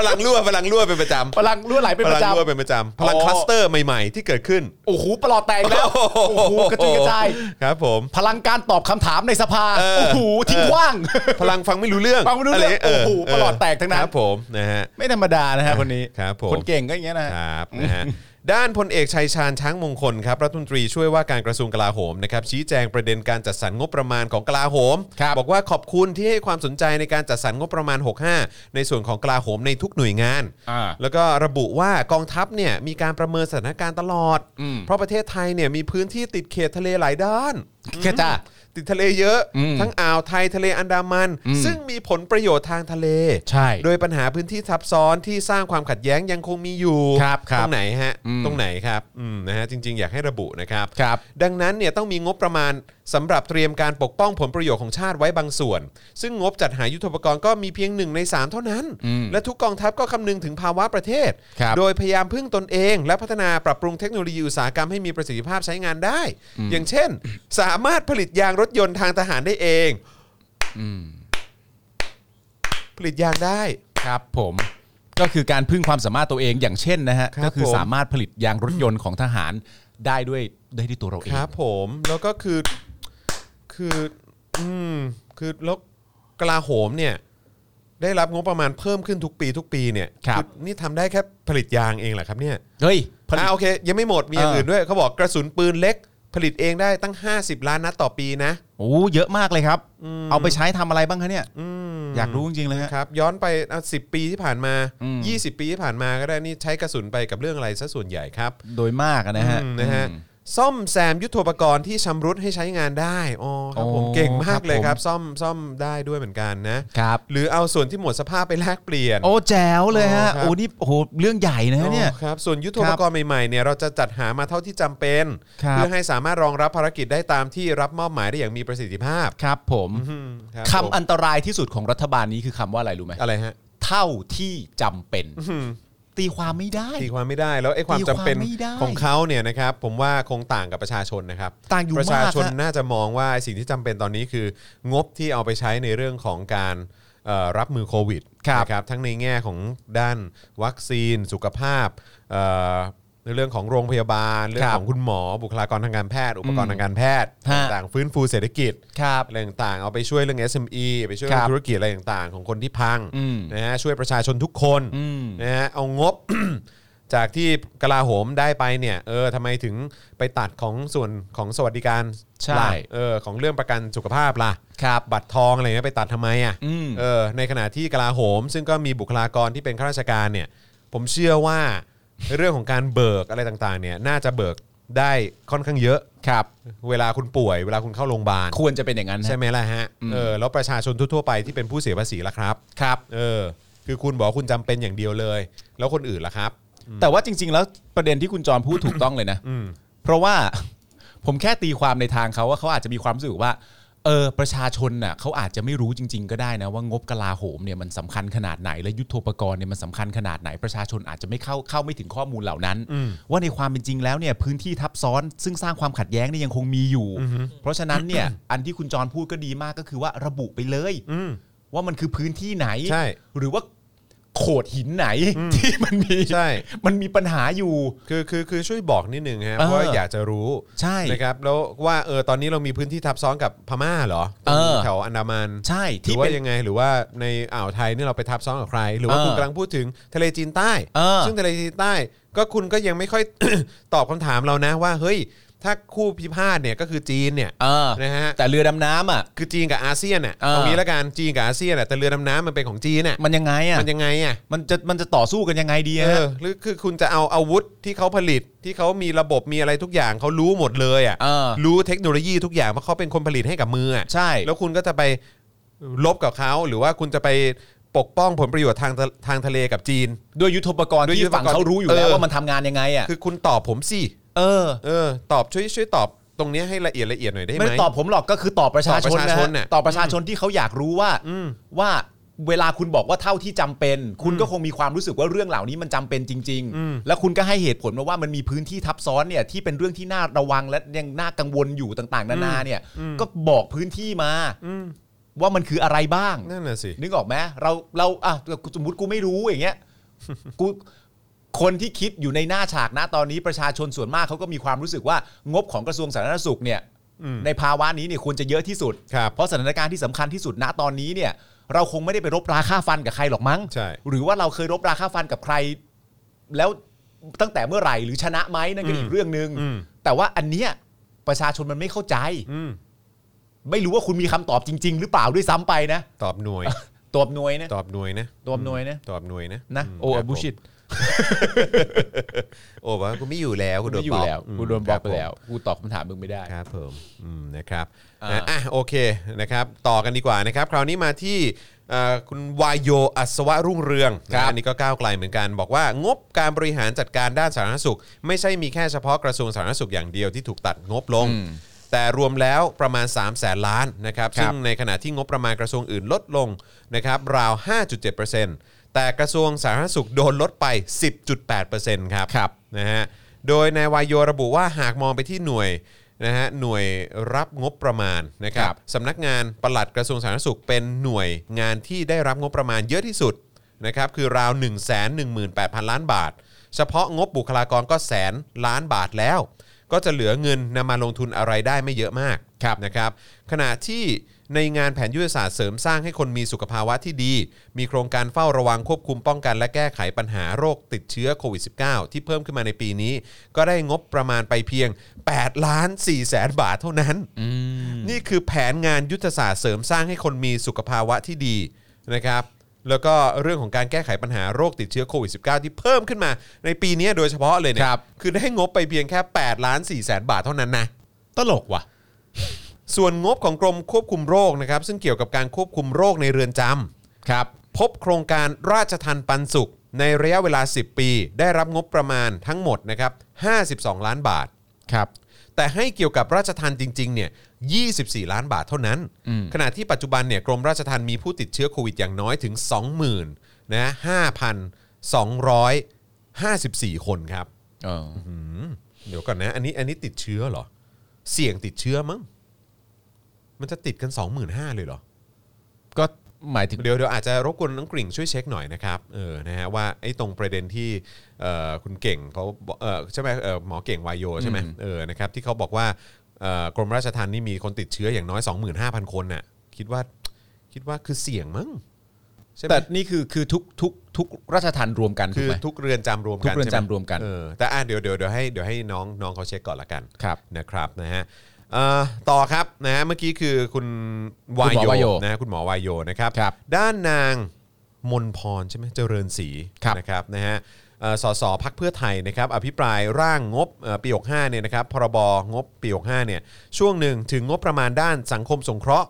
บอกว่าในปี 65เนี่ยถูกตัดไปเกือบ 1 0 0 0 0แสนล้านบาทครับ อืม ลดลงจากปี 64 เกือบ 20%นะครับ โดยตั้งคำถามถึงนโยบายก่อนเลือกตั้งที่นายกไปสัญญากับประชาชนไว้ว่า ไม่ว่าจะเป็นโครงการมารดาประชารัฐ ตั้งคันนะฮะเอ่อจะจ่าย 3,000 บาทต่อเดือน ครับ หรือว่าอย่างถ้าเป็นค่าทำคลอด 10,000 บาท ค่าดูแลเด็ก 2,000 บาทต่อเดือน ไป ครับ จนถึงอายุ 6 ปี อืม โรงพยาบาลผู้สูงอายุที่จะต้องมีทุกอำเภอทั่วประเทศไทย ครับ นะครับโดยระบุว่าทั้งหมดที่พูดมาเนี่ยเป็นเพียงสัญญาลมปากครับ ครับ เป็นการตระบัดสัตว์ประชาชน หลอกลวงประชาชนคนไทยทั้งประเทศ เพียงเพื่อให้ได้กลับมาเป็นนายกอีกครั้งอ๋อคือแปลว่าถ้าตามที่สสเพื่อไทยบอกเนี่ยก็คือว่าไม่ว่าจะเป็นอะไรนะ โครงการมารดาประชารัฐใช่ไหมถ้าเกิดตั้งคันจะได้ 3,000 บาทต่อเดือน ก็คูณ 9 ไปใช่ไหมถ้ามีเรื่องของค่าทำคลอดก็ได้ 10,000 บาท ครับ ค่าดูแลเด็ก 2,000 บาทต่อเดือนไปจนถึง 6 ปี อืม นะครับหรือว่ามีโรงพยาบาลผู้สูงอายุที่ต้องมีทุกอำเภอทั่วประเทศเนี่ยทั้งหมดนี้ ถ้าตามที่ทางเพื่อไทยเขาบอกมาเนี่ยก็คือว่าไม่ได้เกิดขึ้นเลย ไม่เอ่อไมไม่ไม่ทราบว่าไม่ได้ ที่ ไม่ได้เกิดขึ้นเลยหรือเปล่า ไม่ หรือ คือ ว่า ถ้าถ้าตามที่เขาพูดเนี่ย เออ ก็คือมันไม่ได้เกิดขึ้น มันไม่มีอยู่จริง เพราะเขาบอกว่าเป็นเพียงแค่สัญญาลมปาก เออ หลอกลวงประชาชนคนไทย ครับ ใช่ไหมฮะ ก็คือเป็นโครงการที่ไม่มีอยู่จริง อืม เป็นโครงการที่ไม่เคยเกิดขึ้น อืม เป็นโครงการที่อาจจะเคยใช้ไว้หาเสียง อืม แต่สุดท้ายแล้วก็กลับไม่มี อ่ะ นะ นะครับฮะถ้าถ้าเป็นถ้าเป็นตามที่เพื่อไทยบอกนะค ครั รับบนะก็จะน่าตกใจมาก เพราะว่านี่คือสัญญาไว้เยอะมากอะ่ะแล้ว โอ้ นี่คือนี่นี่นี่ก็ไม่เกิดขึ้นอีกแล้วเหรอแล้วนี่แล้วนี่คือเกี่ยวกับประชาชนโดยตรงนะ เออ เกี่ยวกับคนที่จะมาเป็นเขาเรียกว่าอะไรทรัพยากร เออ นบุคลากรของประเทศนี้โดยตรงอ่ะ เออ นี่คุณไม่ได้ใส่ลงไปให้เขาเลยอ่ะ แต่พอเห็ แต่ นอย่า ดู งเงี้ ก ย ลาโหมนี่ดูแบบซีเรียสมาก ไม่แต่พอเห็นอย่างเงี้ยแล้วคิดถึงคำพูดที่ ที่ผมเคยเล่าให้คุณฟังที่คุณจตุพรพูดอะ อืม นักเลือกตั้ง นักเลือกตั้ง นักเลือกตั้งจริงโยนไปดินโยบายอะ ใช่ โยน คุณทิชาบอกว่ามันเป็นโครงการทิปหรือเป ล่า เออนะครับคือถ้าถ้าเป็นอย่างนี้ก็ฟังดูก็น่าตกใจ ใช่ มากนะครับนะฮะด้านนายมงคลกิจนี่นะพี่เต้มา พี่เต้ พักไทยศิวิไลย์ ครับ ตั้งฉายาให้รัฐบาลว่า รัฐบาลชักหน้าไม่ถึงหลัง โด โดยให้เหตุผลว่า 3 ปีงบประมาณที่ผ่านมารัฐบาลใช้เงินไปกว่า 9.85 ล้านล้านบาท ครับ นะฮะเกือบ 10 ล้านล้านนะฮะ อืม ขณะที่การจัดเก็บรายได้อยู่ที่ 7.793 ล้านล้านบาท ขาดดุลปกติไป 1.792 ล้านล้านบาท อืม บวกกับพรกกู้เงินอีก 1.5 ล้านล้านบาท รวมแล้วเนี่ยรัฐบาลกู้เงินไปกว่า 3.292 ล้านล้านบาทภายใน 2 ปี สอง นนี้คื ปีสเนี่ยองปีนะ เออ นะถ้าตามเลขของพี่เป้นเออพี่เต้ พี่เต้ เนี่ยนะก็คือเอ่อกู้ไป 3 ล้านล้านบาทภายใน 2 ปีนะครับ ครับ สถานการณ์ของรัฐบาลไม่สามารถจัดหารายได้นะฮะส่วนหนึ่งเป็นเพราะปัญหาโควิด -19 และไม่สามารถจัดเก็บรายได้จากธุรกิจผิดกฎหมาย รวมถึงเงินทุจริตคอร์รัปชันครับ อ๋อ นะฮะก็บอกว่าคือที่เงินหายไปส่วนใหญ่อะไรแบบเนี้ยมันก็มาจากการคอร์รัปชันด้วยแหละ แล้วก็จากธุรกิจผิดกฎหมายด้วย ครับผม อ่าน นะครับแหมนะครับ ทั้งนี้นะครับก็ยังพบว่ามีสสภูมิใจไทยอย่างน้อย 4 คนนะครับก็คือนายชาดาไทยเศรษฐ์นายพระดอนปริศนานันทกุล นายวรสิทธิ์เลียงประเสริฐ และนายกรวกรวี ปริศนานันทกุลนะครับได้ร่วมอภิปรายไม่เห็นด้วยกับการตัดงบสาธารณสุข แต่เป็นการวิจารณ์ไปที่สำนักงบประมาณครับ อ่า และสำนักงานคณะกรรมการพัฒนาเศรษฐกิจและสังคมแห่งชาติ ต่างจากสสฝ่ายค้านที่วิจารณ์ไปที่รัฐบาลโดยตรง อ๋อเหรอครับ อืมครับผม พักภูมิใจไทยนี่เขาก็ เหมือนแบบขาดไม่ได้นะ มัคนรับ ก็ต้องวิพากษ์วิจารณ์กันบ้างกันแหละ ครับ ไอ้ครั้นว่าจะไม่วิพากษ์วิจารณ์อะไรเลย เดี๋ยวประชาชนก็จะแบบนะมันก็ไม่ได้ไง ครับผม แต่ว่ามันก็ไม่ได้ มันก็ไม่ได้โดยตรงอะนะฮะ ครับผม แล้วประเด็นก็คือไอ้เหี้ยคนก็เสือกรู้ทันซะ ด้วยสิ คนก็ไปบ้าบอไปรู้ทันเขา เออไปรู้ทันเขา เมื่อวานเมื่อวานเขาเพิ่งจะแบบทวงความรักกันกลางสภาไป อ่าใช่ วันนี้มาวิพากษ์วิจารณ์กัน แต่ก็ไม่ได้เป็นรัฐบาลโดยตรงอีก คือร้ายอ่ะ จะเอาไงก็เอาสักอย่างหนึ่งฮะ คือร้ายอ่ะ ไม่แต่ว่าผมมีความคิด 2 อันที่แบบว่ามันปนเปกันนะ ครับ อย่างแรกเนี่ยผมไม่รู้ว่าคุณจรรู้สึกหรือเปล่าหรือคุณผู้ชมรู้สึกหรือเปล่า แต่ผมมีความรู้สึกว่าเอ่อข้อมูลอ่ะ อืม ของทางฝ่ายค้านอ่ะ ครับ ในทุกๆพักนะฮะ ครับ ทั้งที่เราหยิบยกขึ้นมาแล้วก็ที่เราไม่ได้หยิบยกขึ้นมาด้วยอะผมมีความรู้สึกมันเป็นการทำข้อมูลที่ดีนะ อืม เป็นการข้อมูลที่ดีแล้วแล้วโดยรวมก็เป็นการทำหน้าที่ที่ดีด้วย ครับ เป็นการทำหน้าที่ดีจนเกิดความรู้สึกและเป็นการตั้งคำถามว่าถ้ารัฐบาลอ่ะ อืม มันไม่ใช่รัฐบาลพักพลังประชารัฐอ่ะ อืม ที่ต่ออำนาจมาจากการยึดอำนาจอีกทีหนึ่งของ อืม คอสชเนี่ย อืม อยากรู้มากเลยนะว่า เมื่อโดนวิพากษ์วิจารณ์และโดนอภิปรายไม่ไว้วางใจลักษณะแบบนี้ และทำข้อมูลมาอย่างดีแบบนี้เนี่ย รัฐบาลที่มาจากการเลือกตั้งที่มาจากภาวะปกติจริง ๆ เนี่ย มันจะเป็นยังไงวะ ก็อยากรู้เหมือนกัน เนอะ อืม เมื่อโดน พราะพระ เต็มๆอย่างเงี้ย ไม่เพราะเอาเอาเอาเอาตรงๆอ่ะคือเรา คือเราก็ไม่ได้สัมผัสกับอะไรแบบเนี้ยมานานแล้วไง ใช่ใช่เออเข้าใจเข้าใจ ออก็เลยแบบเออก็พยายามนึกอยู่เหมือนกัน ว่าแบบถ้าเป็นรัฐบาลจริงๆอะ แล้วแล้วแล้วคือถ้าเกิดว่าเป็นอ่ะสมมติว่าสมมตินะ สมมติอันนี้คือแบบแบบเอ่อเพอเพอๆเลยนะ เออ คือแบบว่าถ้าสมมุติว่าเออเป็นเป็นเป็นการเลือกตั้ง อืม อย่างถูกต้องตามกฎหมายทุกอย่าง อืม อะไรก็ว่ากันไปใช่ไหมสมสมมุติว่าเออแบบเขาเรียกว่าอะไรไอ้สองกุมภามันมัน ได้เข้าคูหามั นได้เข้าคูหาจ อ่า ริงๆอะไรอย่างเงี้ยเออแล้วคือโอเคอาจอาจอาจอาจจะไม่ได้ต้องเป็นคือไม่รู้สิคือคือผมแค่จะบอกว่าไอ้สิ่งที่ฝ่ายค้านตอนเนี้ยกำลังทำอยู่อะ อืม มันเป็นมันเป็นเบสิกและเป็นมาตรฐานที่เราควรจะได้เห็น ใช่อใช่ยู่แล้ว ใช่ ใช่ไหมแต่ว่าผมถ้าให้ผมแบบคิดย้อนกลับไปอะนะ คือแบบสมัยก่อนการรัฐประหารน่ะ อืม คือมันมันก็เข้มข้นนะ อืม เออแต่ว่าก็โอเคแบบมันมันก็จะแต่ผมรู้สึกว่าพอมาถึงยุคเนี้ยยุคนี้มันเป็นยุคของการที่ว่าบูชิดมากไม่ได้อะ เข้าใจเพราะว่าหลักฐานมันเยอะ พูดใช่แล้วก็พูดเลื่อยเปื่อยพูดอะไรมากไม่ได้คือประชาชนที่ดูอ่ะโดยเฉพาะที่เป็นคนรุ่นใหม่ที่เริ่มมาหันสนใจ ใช่ การเมือง ใช่ อะ ใช่ เขาต้องการข้อมูลที่มันแบบแบบจุกๆอ่ะ ใช่ แล้วก็แบบกูต้องการเนื้อกูไม่ เนื้อ ต้อง เล การ ย น้ำมึงไม่ต้องมาแบบว่า โอ้ยแบบว่าพันนาพร่ำนุ่นพร่ำนี่ เอออ อะไรอย่างเงี้ยมันไร้สาระคือคือคือดูสิอย่างคล้าย ๆ เราเราเรานั่งดูของ อืม เอ่อภูมิใจไทยใช่ไหม เออ ที่เขาพูดแล้วก็แบบว่าเออแบบถ้าไม่รักกันแล้วก็แบบกลับไปอยู่ในอ้อมอกแม่อะไรดีกว่าเลยซึ่ง พูดทำไม แบบใช่ซึ่งไอ้พวกนั้นมันคือสิ่งที่ที่มันทำให้โดยเฉพาะคนรุ่นใหม่อ่ะสายหัวแบบอะไรของมึง ไอ้เหี้ยไม่ เข้าใจไหม กูไม่ คือ ได้ แบบ มาฟังอันนี้ ใช่กูไม่ได้มาฟังอันนี้แล้วกูรู้สึกว่ามันมันไร้สาระแล้วมัน เออ เกี่ยวกับชีวิตกูยังไง เออ ใช่ไหมแต่คือแบบว่าไอ้สิ่งที่กูต้องการได้ยินกูกูต้องการว่า มึงกู้มาเยอะขนาดนี้ ประเทศ เออ แม่งได้แค่นี้ มึงใช้เงินไปเยอะขนาดนี้ ประเทศแม่ง GDP ขยายเฉลี่ยปีละหนึ่งเปอร์เซ็นต์มึงบ้าเปล่าอะไรคือมันมันต้องการตัวเลขที่ ใช่ ที่มันแบบคือมึงเถียงไม่ได้อะ เออ แล้วมันแล้วแล้วเอาจริง ๆ ผมก็รู้สึกว่ามันก็เถียงไม่ได้จริง ใช่ ๆอืมแต่ว่าไอ้ที่เรา เออ ฟังคำอธิบายของรัฐบาลชุดนี้อยู่เนี่ย เออ คือมันมันไม่ได้ทำให้เคลียร์ เออ ข้อคาใจอ่ะ เอออยู่แล้วไง อยู่แล้วเดอะคือร้อยเปอร์เซ็นต์อย่างเงี้ยเคลียร์ เออ ข้อคาใจไปได้แบบห้าเปอร์เซ็นต์อะไรอย่างเงี้ย ซึ่งมันบางมากแหละ บางมาก นบางมากเขาก็ เออ จะมีศาสตร์ของเขาในการตอบคำถามที่มันแบบว่ามันก็เบี้ยวเบี้ยวๆอะไรต่างๆกั ก็ นา เออ ไป ก็ อะ เนียนๆไปอะไรอย่างเงี้ยเออ เออ แบบเนี่ยอย่างไอ้ตอบว่าอะไรนะ พื้นที่ทับซ้อนบางพื้นที่อะไรอย่างเงี้ยซึ่งแบบว่า มันก็เลยจำเป็น ก็บอกกูสิว่าตรงไหน เอออ อะไรอย่างเงี้ยเออคือถ้าถ้าเกิดว่ามีความรับผิดชอบ แล้วก็ใส่ใจแล้วก็มีความจริงใจในการจะตอบคำถามเหล่านี้จริงๆอ่ะคุณต้องตอบได้อย่างละเอียดจน ทำให้ไอ้ฝ่ายค้านและและประชาชนที่ดูอยู่ทางบ้านเนี่ย หายสงสัยและไอ้ฝ่ายค้านให้มันหน้าหงายไปเลย คือ ใช่ มึงต้องทำอย่างนั้นไง แต่คือที่ เออ ผ่านมา 7 ปีเนี่ยอ่ะเออคือ7 7ปีก็คงไม่ได้ หลังจากที่ผ่านการเลือกตั้งมา อืม เออแล้วก็เข้าสภากันเนี่ย ไม่เคยมีความรู้สึกที่ทำให้เห็นว่าเออแบบรัฐบาลตอบอะไรที่ทำให้ทุกคนหน้าหงาย แล้วก็ทุกคนแบบว่าโอเค กูไม่เดามึงแล้ว ใช่ มันมันมันไม่เกิดขึ้นเลยอ่ะ ซึ่งซึ่งผมว่ามันยากที่มันจะเกิดขึ้น แต่ว่าในในในประเด็นนี้เนี่ยมันก็สามารถมองกันได้ในเรื่องหนึ่งว่าเฮ้ยคุณไม่รู้จักพัฒนาตัวเองเล ยวะ หมายถึงว่า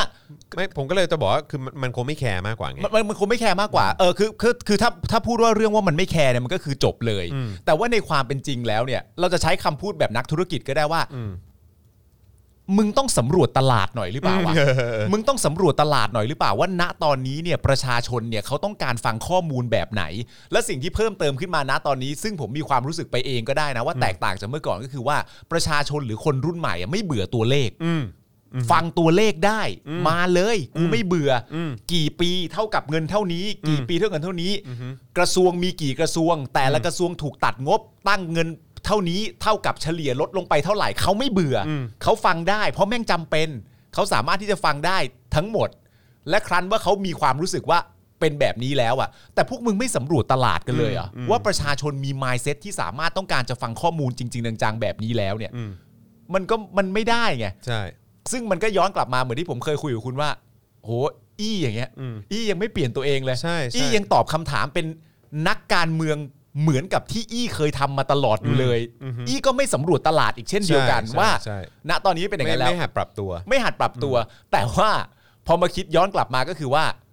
ถ้าเกิดว่ารัฐบาลที่เป็นอยู่ณตอนนี้เนี่ย อืม มันไม่ใช่รัฐบาลของพรรคพลังประชารัฐ อืม ที่เอาอำนาจต่อมาจากการยึดอำนาจอีกทีหนึ่งเนี่ย อืม ไอการอภิปรายเนี่ย มันก็อาจจะไม่เข้มข้นขนาดนี้ก็ได้มั้ง อืมอ่ะก็จริง มันต้องมัน ก็จริง ต้องตั้งอยู่ด้วยว่าไอหัวที่มาอยู่เนี่ย ใช่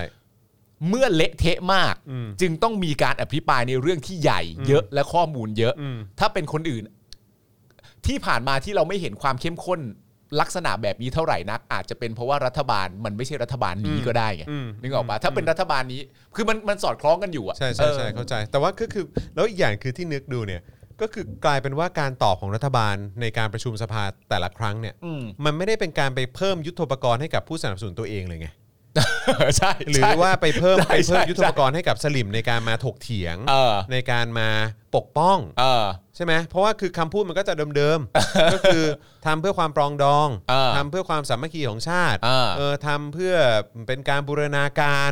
อะไรอย่างเงี้ยคือเข้าใจปะ แก้ไขปัญหาที่ค้างคามาจากรัฐบาลก่อน ใช่เออ อ่า หรือว่าเป็นสิ่งที่แบบว่าต่อเนื่องมาจากรัฐบาลเอ่อรัฐบาลที่แล้วอะไรอย่างเงี้ย อ่า เออหรือว่าเป็นแบบเป็นผลของการแบบเอ่อบริหารเอ่อที่ล้มเหลวของรัฐบาลก่อน อ่า อะไรแบบเนี้ยเออหรือว่าเพราะมีการชุมนุมเกิดขึ้นอะไรเงี้ย อ่า ก็คือมันก็จะวนอยู่แค่เนี้ยแต่ อ่า แต่ไม่มีอะไร solid หรือว่าที่มันที่มัน อ่า แข็งแรงมากพอที่จะมาแบบตบหน้าไอ้พวกแบบ ไอ้พวกไอ้พวกชังชาติ เออไอ้พวกทางชาติ เออ ทั้งหลายไอ้พวกที่แบบขัดกูเหลือเกินค้าน เออ กูเหลือเกินอย่างเงี้ย เออ มันไม่มีไง เออ มัน เฮ้ย ไม่มีไง เป็นคำพูดที่ดีมากเลยนะ มึงเนี่ยนะ เอาแต่เพิ่มยุทโธปกรณ์ให้กับตัวเอง เออ มึงไม่เพิ่มยุทโธปกรณ์ทางความคิดให้กับสลิมบ้างเลย เอ เหรอ อ ใช่หรือว่าแบบมึงมึงไม่หยิบยื่นอะไรให้เขาหน่อย เออ เข้าใจไหมว่าแบบเออแบบสลิมแบบเวลาเราพูดว่าเออไปเอ่อยุคประยุทธ์หรือยุคคอสชเนี่ย เออ คือยุคที่โกงที่สุดใน เออ ประวัติศาสตร์เลย เออ ก็ตอบได้แค่ว่า ก็เฮ้ย มันคือจำนวนเรื่องร้องเรียนเปล่า อ่า เยอะสุดในประวัติศาสตร์ ซึ่งมันก็ไม่ได้ดูดีขึ้นเลย เออ ว่าเรื่องร้องเรียนเยอะที่สุดในประวัติศาสตร์ เออ เกี่ยวเรื่องของการคอร์รัปชันเนี่ยเกิดขึ้นในยุคมึงเนี่ย เออ มันก็มันก็ไม่ได้ทำให้มึงดูดีขึ้นเลย ใช่ และในความเป็นจริงเนี่ย คือ ยุ เหมือนแบบส่งกระสุนด้านให้อ่ะ ใช่ และและในในความเป็นจริงยุทโธปกรณ์ที่เรียกว่าอาวุธจำนำข้าวเนี่ย เออ มันก็ไม่ใช่ความคิดของพวกมึงด้วย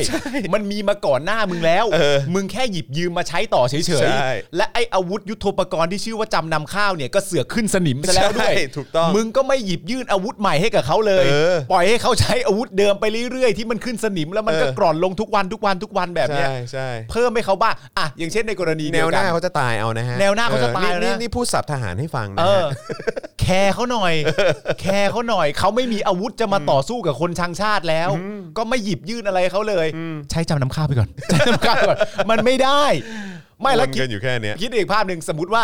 แบบเนี่ยฟังอภิปรายไม่ไว้วางใจอะไรต่างๆกันานาเรื่องงบประมาณอะไรต่างๆกันานาทั้งหมดเนี่ย เออเออ สลิมก็สามารถจะพูดได้ว่า ไม่รู้หรอกเลยว่า พื้นที่ทับซ้อนอ่ะมันน่ากลัวและมันน่าระวังระแวงขนาดไหน เออ ฝั่งประชาธิปไตยถาม มันคือตรงไหน เออ เขาพูดปะวะในสภาเขาพูดปะ วะเนี่ยเนี่ย เขาไม่ได้พูด เขาไม่ได้พูดอ่ะ ไม่ได้พูด หยิบอาวุธให้เขามาต่อสู้กับไอ้พวกชังชาติบ้าง อันนี้ผมขอร้อง เห็นใจสลิมบ้างเว้ย ใช่ เห็นใจสลิมเขา เห็น หน่อย ใจแนวหน้าคุณหน่อย เห็นใจแนวหน้า เห็นใจสลิมหน่อย อันนี้ เอ ผ อ ม ใช่ไหม ออก อันนี้ผมออกมาเซฟสลิมแล้วนะ ใช่ เห็นใจสลิมหน่อย หยิบ เออ ยื่นอาวุธให้เขามาต่อสู้หน่อย ไม่ใช่ปล่อยเขาค้างเติ่งกับจำนำข้าวขึ้นสนิม ใช่คือแบบเนี่ยเหมือนโอบูชิตอะ เออ เมื่อกี้ที่บอกว่าเนี่ยกูถามว่าเออ ปูอะจำนำเอ้ยเอ่อปูโกงอะไรบ้าง เออ ยิ่งรักษณ์โกงอะไรบ้าเอออ่งะไหนบอกมาหน่อย อ่ะ แล้วนี่ก็บอกว่าไปถามบุญทรงสิ เออ เฮ้ย ไปถามคุณทรงไม่ได้ถามมึง แต่ว่าประเด็นคือคุณไม่มอบอาวุธให้โอ ใช่ บูชิด โอบูชิตก็เลยต้องมายืนชักว่าวแบบเนี้ยครับ เออ ครับผม เป็นเรื่องที่น่าแปลกประหลาดมาก ครับผม แล้วเข้ามาในรายการเราแป๊บเดียวอ่ะแป๊บเดียวไปนอนเป็นผักอีกแล้ว อะไรก็ไม่รู้เนี่ย ใช่ โอ้ ไม่ได้ฮะ หยิบยื่นให้เขาหน่อย ครับผม เออ ในสภา มิ เนี่ ส ย เตอร์ทีของสามกีบนี่ขวนยับแล้ว นะ ชอบอ่ะเออเนี่ยคุณคุณทิติพงศ์บอกว่าช่วยติดดาบปลายปืนให้มันหน่อย เออ เอาจ คื ริ องอย่างน้อยไม่มีกระสุนมันก็ช่วยติดดาบปลายปืนให้นิด เอ นึง อ เออ ติดอะไรก็ได้ คืออย่างน้อยก็ให้เขาวิ่งไปประจันหน้าถึงจะเข้าไปฆ่าตัวตายก็ให้เขาหน่อย เอ ฮะ อ เอางี้สำหรับขอแค่คัตเตอร์ก็ยังดีวะเอาคัตเตอร์ให้เขาหน่อย เอาขอขอแค่คัตเตอร์อันเล็กๆเนี่ยเออ แล้วมอบคัตเตอร์แม่งใช้ไม่เป็นนี่เดินมาถึงเจอค่าศึกแม่งลกปุ๊บกรีดกระดาษ แม่งใช้ไม่เป็นไม่รู้จะใช้ยังไงอีก เอออ้าวไม่คมอะไร เอาเอาเอาไม่คมนี่หว่า เออเออ เออ มอบอะไรให้เขาหน่อย ไม่งั้นเดี๋ยวมันการต่อสู้ เออ มันไม่สูสีขึ้นมาวุ่นวายอีก เศร้าฮะฟังแล้วก็ดูอนาจใจเหลือเกิน เอา ครับ นะเอาใจช่วยสลิมไปแล้วนะ ครับ โอเคนะครับผม ฮอ่ะต่อดีกว่านะครับพักประชาธิปไตยใหม่ครับ อ่า เรียกร้องให้โหวตผ่านเรื่องงบประมาณ ครับ หวังให้แก้ไขปัญหาความเดือดร้อนของประชาชน อ่าดีใจช่วย ครับผมนะฮะแม้ว่าในการประชุมสภานะครับเอ่อเพื่อพิจารณาร่างเอ่อพรบงบประมาณปี 65 นะครับวันนี้เนี่ยจะมีสสฝ่ายค้านจำนวนไม่น้อยเลยที่ออกมาเปิดข้อมูลความปังปีนาศนะครับนะฮะของเอ่อการบริหารของรัฐบาลประยุทธ์เนี่ยนะครับ ครับ แต่อีกด้านหนึ่งก็ยังมีสมาชิกสภาผู้แทนราษฎรที่เห็นด้วย แล้วก็เห็นควรให้ผ่านร่างพรบงบประมาณปี 65 นะหนึ่งในนั้นนะครับก็คือนายสุรทินพิจารณ์นะครับเอ่ออาจารย์แบงค์ช่วยช่วยเอาชื่อเสิร์ชแล้วเอาภาพขึ้นหน่อยได้ไหมฮะอยากจะรู้ว่าคือคนไหนนะครั ครับ นายสุรทินพิจารณ์นะครับ สส ครับ บัญชีรายชื่อพักประชาธิปไตยใหม่นะโดยนายสุรทินกล่าวว่า พักประชาธิปไตยใหม่ ขอเรียกร้องให้ทุกคน ช่วยกันโหวตงบประมาณให้ผ่าน เพื่อแก้ไขปัญหาความเดือดร้อนของประชาชนครับอืมนอกจากนี้นะครับยังพบว่ามีสสพักเล็กที่ยกมือเชียร์ให้รัฐบาลล็อกดาวน์นะครับอีกทั้งยังให้กำลังใจรัฐบาลในการทำงานต่อไปอีกด้วย ให้กำลังใจ เขาต้องใช้ซีนไงในสภา ให้กำลังใจเลยเหรอวะ ใช่เขาต้องใช้ซีนในสภานิดนึงอ๋อคนนี้ใช่ไหมฮะ คนนี้เนอะ อันนี้คือคุณอะไรนะ คนนี้ สุ สุ ร ร ทิ ทิ น น พิ พิ จาจารรณ์ ณ์พิจารณ์คนนี้อยู่พักประชาธิปไตยใหม่ ซึ่งอันนี้ก็น่าจะเป็นพักเล็กใช่ไหม ใช่ พั แหละ เล็กที่ที่ไปร่วมรัฐบาล ใช่ใช่ใช่ใช่ อ่าโอเคงั้นก็เคลียร์แล้วแหละ เป็นพักเล็กที่ไปร่วมรัฐบาล แล้วก็เอ่อบอกว่าให้ผ่านร่างพรบงบ 65 เถอะนะเพราะช่วยประชาชนให้เห็นแก่ประชาชนเถอะนะ ใช่ แล้วก็มีพักเล็ก ๆ อื่น ๆ ด้วยที่เชียร์ให้รัฐบาลล็อกดาวน์เลย แล้วก็เป็นกำลังใจ เออ แล้วก็ชื่นชมการทำงานของรัฐบาลด้วย ครับผม อ่าครับ คุณ ผ มุกบอกว่าคนนี้แหละ เออ ที่มุกมุกเปิดทีวีมาฟังแล้วนอนต่อไม่ได้กูทำงานแล้วกัน เออครับผม นะฮะ คนนี้ใช่ไหมครับ ก็คือคนนี้นะครับที่อะไรนะ บอกว่าพรรคประชาธิปไตยใหม่ขอเรียกร้องให้ทุกคนช่วยกันโหวตงบประมาณให้ผ่านนะ เออครับ เพื่อแก้ไขปัญหาความเดือดร้อนส่วนพรรคเล็กอื่นๆ ก็จะมี ครับ ที่ ผม ให้กำลังใจรัฐบาลว่าให้ทำงานต่อไปนะครับ ครับผม ผมคิดคำพูดพี่แขกขึ้นไม่ได้เลยอะ เออ เมื่อเมื่อนานมาแล้วที่แขกบอกว่าตอนที่กำลังจะมีการรวมพักกันอะ เออเออ แล้วแบบเห็นไหมไอ้ฝั่งพวกไอ้ทอนเลงต่างกันานาเนี่ย เออเออ มันจัดตั้งไม่ได้ เออ เพราะว่ามันไม่รู้ว่าภูมิใจไทยกับประชาธิปัตย์จะมาร่วมไหม เออ ค้างคากันไปกันมาอยู่ เออ ดีๆปุ๊บพลังประชารัฐรวมพักเล็กพักน้อย เออ เป็นรัฐบาลขึ้นมา เออ โบมขึ้นมาเลย เออ พี่แขกบอกว่าพักพลังประชารัฐเนี่ยเขาเขาอยู่กับพักเล็กพักน้อยเนี่ยดีแล้วนะคะ เออ เขาเหมาะกันดี เออก็ดูเหมาะกันจริง เขาเหมาะกันดีเขาเหมาะ เขาเหมาะกันจริง นี่เขาก็มาให้กำลังใจกัน ครับ น่า ผม รักจะตายโอ้โห เออ สภาของเรามีประโยชน์มากเลยฮะ ดูแลกันละกัน ดีมาก เออ ฮะ นะครับอ่ะอีกหนึ่งข่าวดีครับนะในการ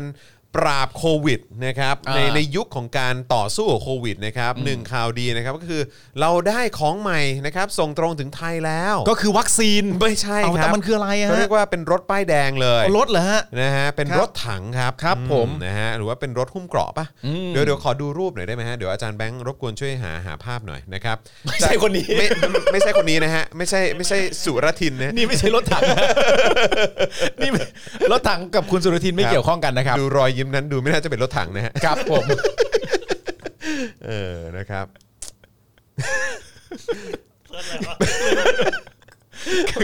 พอมึงจั่วนั้นมาเนี่ยมุกในหัวกูเยี่ยมาก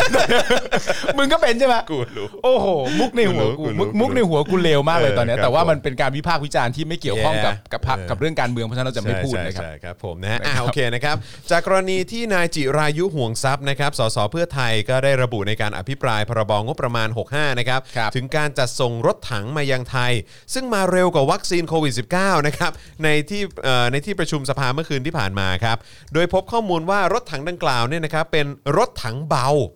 นะ ฮะ อ๋อไม่หนักใช่ไหมฮะครับเอารูปขึ้นเลยได้ไหมเออเอารูปขึ้นเลยเออครับผมนะฮะเป็นรถถังเบา รถถังเบาที่ทำงานยังไงฮะอ๋อรถถังเบาก็คือยังไม่ได้ใส่น้ำอะฮะมันก็ รถถังเบา อ๋อ สะเทินน้ำสะเทินบก อ๋อมันรถถังเบาอะครับ ใช่ใช่ใช่ โอ้ คือมันต้องเบามากพอจะลอยน้ำได้ปะหรือว่ายังไง ไม่รู้ครับผม VN 16 VN 16นะครับ อ๋อชื่อนี่ชื่อชื่อรุ่นเหรอ โอ้ยดูดิแข็งแกร่ง แบบนี้ล อั บ น กับลบกับใครหรือว่าเขาเรียกว่าอะไรนะมีพื้นที่ทับซ้อนกับใครไม่กลัวละ ไม่กลัวแล้วเพราะเรามีรถถังเบา เออเรามีรถถังเบาสะเทินน้ำสะเทินบก ครับผม เออจริงๆก็เอาคันนี้ไปแทนเรือดำน้ำก็ได้นะครับ เออมัน ไหน อาจ ๆ จะ มันก็ไหนๆมันก็สะมันก็สะเทินน้ำด้วยอะเออ ไม่ครับผมว่ามัน ครับผม คนอาจจะประสิทธิภาพไม่เท่ากัน เหรอ นะครับผม อืมโอเค เพราะนี่มันคือรถถังเบา ครับผมนะฮะ VN 16ครับจำนวน 3 คันนะครับจีนเนี่ยส่งมาให้กองทัพเรือไทยเมื่อสัปดาห์ที่แล้วนะครับหลังจากสั่งซื้อไปเมื่อเดือนมิถุนายน 63นะครับเพราะว่าจะเอาไปเข้าประจำการในกองพลนาวิกโยธิน ครับผม อำเภอสัตหีบ จังหวัดชลบุรีครับเออนะค คุ รับ ณมุกถามว่าร อะ ถ ไรฮะ ทางกระสมองอะไรเบากัน รถถังกับสมองอะไรเบากว่ากัน คุณมุกไม่ร้ายสิครับ เออคุณมุกนี่ก็ คุณมุก แรง ต้องไม่ร้ายสิครับ เอาขึ้นหน่อย สิ เอาขึ้นหน่อยสิที่คุณคุณ คุณ มุก มุก พิมพ์พิมพ์เมื่อกี้ คุณมุกอย่าไปอย่าไปแรอย่าไปร้ายสิครับอ่ะ ครับผม เอาของคุณมุกขึ้นหน่อย ผมต้องให้มัน เออ บันทึกไว้ในประวัติศาสตร์ ครับผม เพื่ออีกร้อยปีผ่านมาเนี่ยเออ เออ มีมีเด็กๆมาเอ่อ เออ ศึกษาประวัติศาสตร์ช่วงนี้ ด้วยการศึกษาเทป Daily Topic ใช่ นะฮะก็จะได้เห็นแล้วว่า ว่ามี เห็นไห คุณมุกอยู่ มีการเปรียบเทียบกันแล้ว เออ ว่าขนาดรถรถถังเบาอะ เออแต่ว่ามันกับสมองล่ะอะไร อะไร งี้ย เบากัน เออ โคตรเด็ดเลย คุณรู้ไหมว่ารถถังเบาเนี่ยมันเป็นยังไงเดี๋ยวผมทำให้ดู ยังไงฮะรถถัง เบาได้เบานะเบา อันนี้รถถัง เออ ถ้ารถถังดังก็เป็นรถถัง ถ้ารถถังเบาก็ เออ อันนี้อาจจะแบบต่อสู้ได้ อ๋อ แต่ถ้า ครับผม อาจจะมีอีกรุ่นหนึ่งที่จำนวนจำนวนแบบเงินอาจจะเยอะกว่า เออเออเออ เป็นรถถังดัง รถถังดัง รถถัง ตอนนั้นตอนนั้นที่โรซี่เล่าให้ฟังปะที่ตอนนั้นโรซี่มาจัดรายการ อ่า ด้วยแล้วบอกว่าเคยเมื่อเคยคุยกับเอ่อคุณลุงหรือคุณอาคนหนึ่งอ่ะที่เขาก็เคยเป็นทหารอ่ะ อืม เออคือตอนนั้นเป็นทหารมั้ง อ่า แล้วแบบแต่ว่าหลายสิบปีแล้วนะแล้วเขาก็บอกว่าเนี่ยโอ้ยสมัยก่อนน่ะเออเวลาไปไปไปรับไปตรวจรับของอ่ะอย่างไปรับรถถังอย่างเงี้ย อ่า เออทางคนที่เราซื้อเนี่ยเขาก็จะยิงให้ดูสองนัด อ๋อเหรอฮะ เออยิงให้ดูสองนัด ว่าเออยิงได้นะ ทดสอบประสิทธิภาพ ใช่ทดสอบว่ายิงได้ อ่า แต่เขาจะยิงไม่เคยเกิน 2 นัดอ่ะ อ๋อ เพราะเต็มที่เนี่ยคือมันจะยิงได้ 3 นัด ตลอดการใช้งานอะ อ๋อ ไปไม่ถึง เข้าใจปะเออมันก็คือ ลวงนี่หว่า เออกลับมาเมืองไทยก็ยิงโชยสักครั้งหรืออะไรแบบเนี้ย ก็จบแล้วสาม ก็จบ นัด แล้ว 3 ครั้ง อ๋อก็ถือว่าถือว่าใช้ได้ ซึ่งไม่รู้เป็นเออคือไม่รู้นะแต่อันนี้คือเป็นการเมาส์ของบุคลากรในกองทัพเมื่อหลายสิบปีที่แล้วอ่ะเออเขาเมาส์ให้ฟัง มันจะห่วยขนาดนั้นเชียวเหรอวะ จริงเหรอวะเอ แต่ อ ถ้าใช้ ไม่งแบบว่าโหด ทฤษ สัตว์ ฎีนี้เนี่ย เออ เวลาแบบรอบหน้าถ้ามีมอมแล้วรถถังออกมาอีกอ่ะ เออเออเออ ก็หลอกให้ยิงเราก็ชนะแล้วนะ เออใช่ใช่ใช่เออพอคราวนี้มึงมึงจะยิงได้สักกี่น้ำ แต่ไม่ได้นี่เขาผลิตได้แบบอะไรปีละ 50 ล้าน อ่า นัดไหมเหรอเออกระสุนกระสุนปืนสไนเปอร์ป่ะหรืออะร ยิงได้สักกี่น้ำไม่ใช่รถถังแล้วมั้ง เออครับ ยิงได้สักกี่ ยิงได้ น้ำ สักกี่น้ำไม่ใช่รถถังไล่จอนมึงก็พูดไป มึงคือโอบูชิต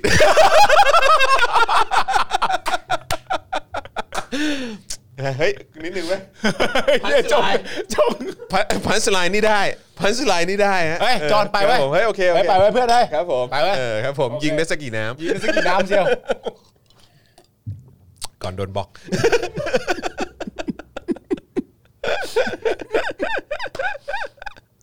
ข้าศึกมาแล้ว โอ้ ครับผม บูชิตมึงจะยิงได้สักกี่น้ ว้า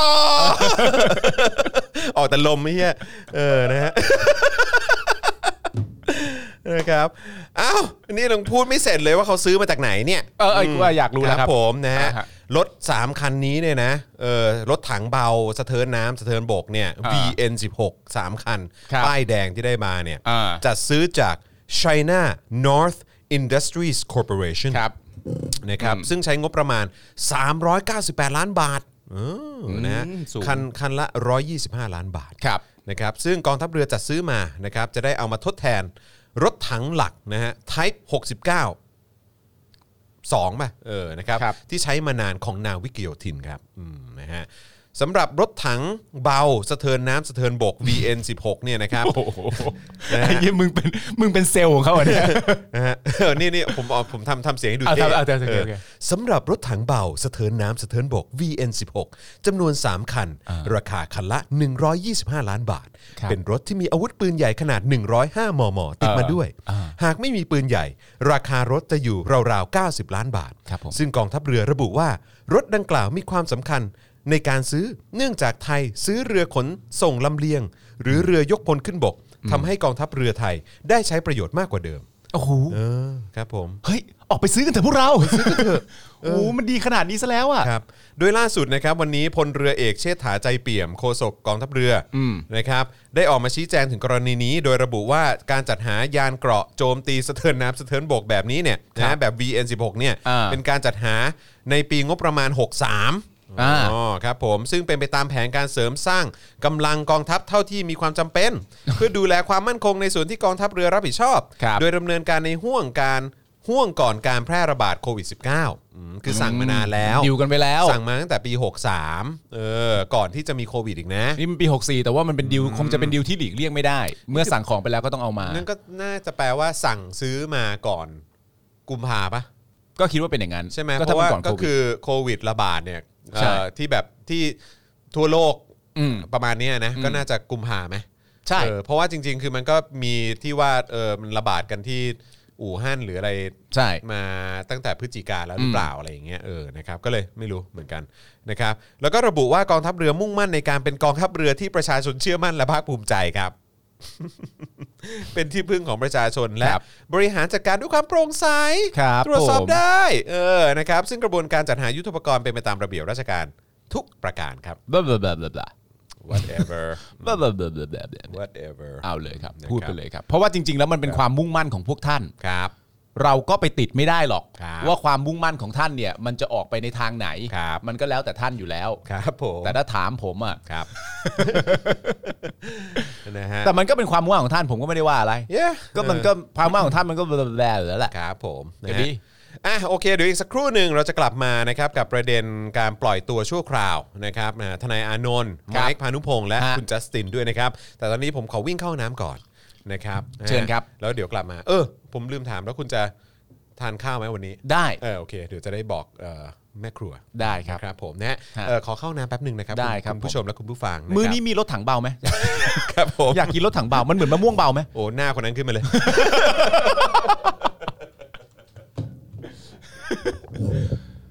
เอาละครับ ไม่ใช่ไม่ใช่ เอาละครับ อ่านคอมเมนต์กันดีกว่าเดี๋ยวก็ระแวงกูแล้วแหละ ไอ้จอนมันไม่อยู่ ก็ระแวงกูเอ้ยก็ระแวงก็ไม่ไว้ใจกัน โถเอ้ย เพื่อนภาษาเลย บ้าบอจริงเชียว มันเดินผ่านไปยังวะ ไปแล้ว กำลังรอช่วงนี้ ได้เวลาแห่งปาล์มนะครับผม เออ วันนี้ประเด็นที่เราจะมาคุยกันอ่านคอมเมนต์กันหน่อยดีกว่านะครับ คุณตามบอกว่ารถถังพวกมึงเนี่ย ซื้อช่วงซัมเมอร์เซลเหรอครับ เมื่อ อ่ะ กี้มีคนถามว่า ว่า กองทัพได้กดโค้ดช้อปปี้ไหมคะ ช็อปสิบสองสิบสอง คุณผู้ชมครับ อยากทราบอะไรเกี่ยวกับเรื่องจอร์นวินยูถามผมมาฮะผมตอบได้หมด อันนี้เป็นช่วงเวลาพูดคุยเรื่องจอร์นวินยู พิธีกรวัยรุ่นชื่อดังแห่งประเทศไทยที่มีการทำงานและเวลาการทำงานในวงการบันเทิงมากว่า 10 ปี 20 ปี 10 กว่าปี มา มาเลยฮะได้เวลาสมควรแล้วครับ เนี่ยคุณไม่น่าไปเปิดเลย อ่า ปีหนึ่งพี่ปาล์มฉี่กี่ครั้ง ฉี่ทุกวันนะครับผม อ้าว มาแล้ว คือคือสิ่งที่ผมอยากรู้ก็ คือว่าทำไมในบรรดาทุกคนที่คุณรู้จักอะโอ้ยเหี้ยได้ยินเสียงมันด้วย ทำไมในบรรดาทุกคนที่คุณผู้ชมรู้จักเนี่ยนะครับ ทำไมจิ๊บปกเนี่ย ถึงต้องเป็นนัมเบอร์วันที่คุณผู้ชมต้องอยากรู้ด้วยเลยครับ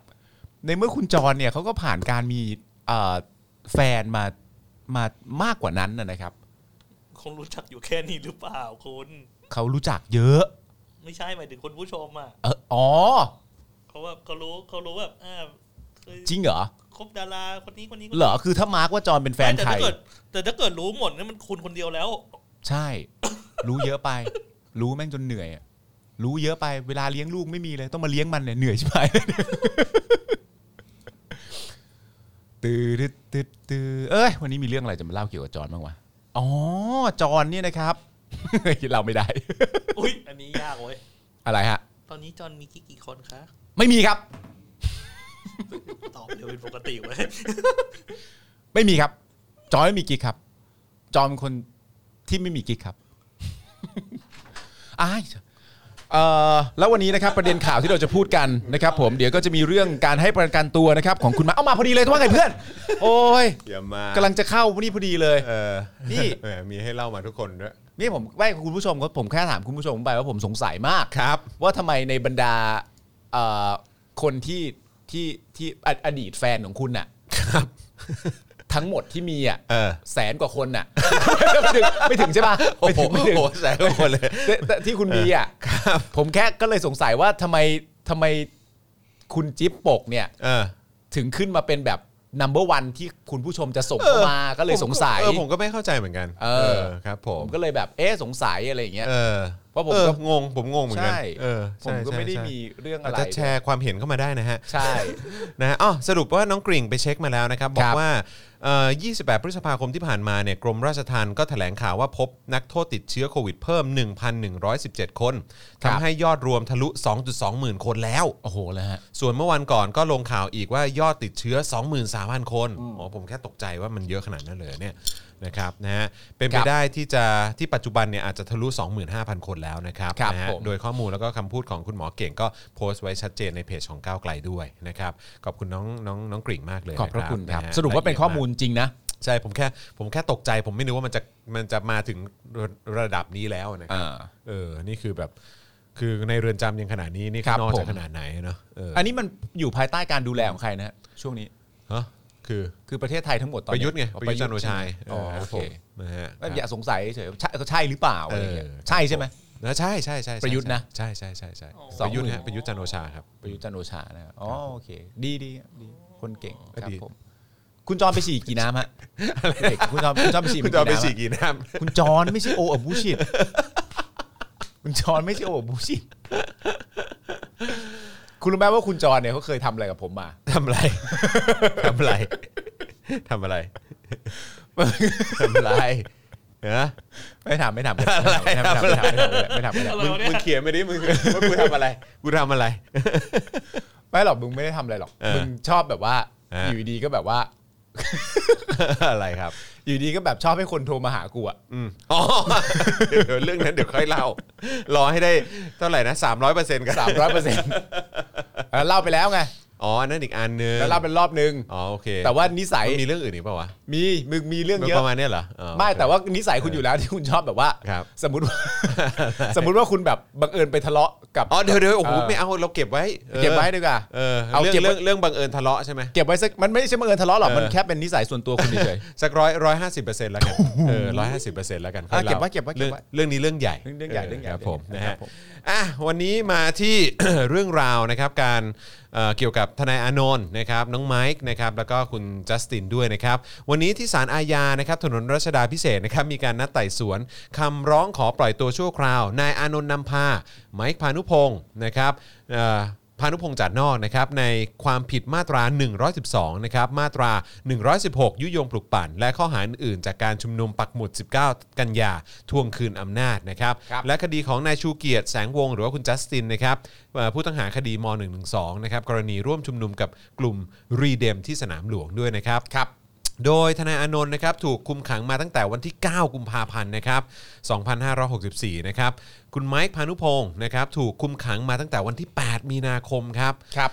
64 นะครับ ขณะที่จัสตินชูเกียรติถูกคุมขังมาตั้งแต่วันที่ 23 มีนาคม 64 นะครับ ครับผม โดยมีการยืนยันว่าทั้ง 3 คนติดเชื้อโควิด -19 ในเรือนจำนะครับ ครับ ซึ่งขณะนี้อยู่ระหว่างการรักษาตัวอยู่และยังไม่หายด้วย ซึ่งตอนนั้นเราก็กังวลมากว่ากังวลก็ตั้งแต่คุณจัสตินแล้วแหละ ใช่ครับ นะครับแล้วก็ธนาโนนท์ อืม แล้วก็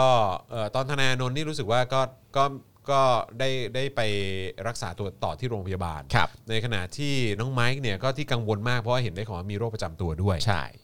นะครับ ครับ โดยเวลา 11 โมง 8 นาทีนะครับศาล ครับ อาญามีคำสั่งอนุญาตให้ประกันตัวจัสตินชูเกียรติ แสงวงศ์นะครับ ครับ โดยใช้หลักทรัพย์เป็นเงินสด 200,000 บาท ฮะ พร้อมกำหนดเงื่อนไขเช่นเดียวกับจำเลยคดี 112 ก่อนหน้านี้นะครับ ครับ ได้แก่ไม่เข้าร่วมกิจกรรมในลักษณะที่ก่อให้เกิดความเสียหายต่อสถาบันพระมหากษัตริย์ ไม่เข้าร่วมกิจกรรมที่ก่อให้เกิดความวุ่นวายในบ้านเมือง ห้ามเดินทางออกนอกประเทศโดยไม่ได้รับอนุญาตจากศาลนะครับ ให้มาศาลตามกำหนดนัดของศาลทุกนัดครับ อ่ะก็เหมือนกันกับท่านอื่น ใช่ครับ นะครับ ในกรณีของคุณจัสตินเนี่ยนะครับได้รับสิทธิ์ประกันตัวแล้วนะครับนะฮะเอ่อแต่ว่าก็ยังมี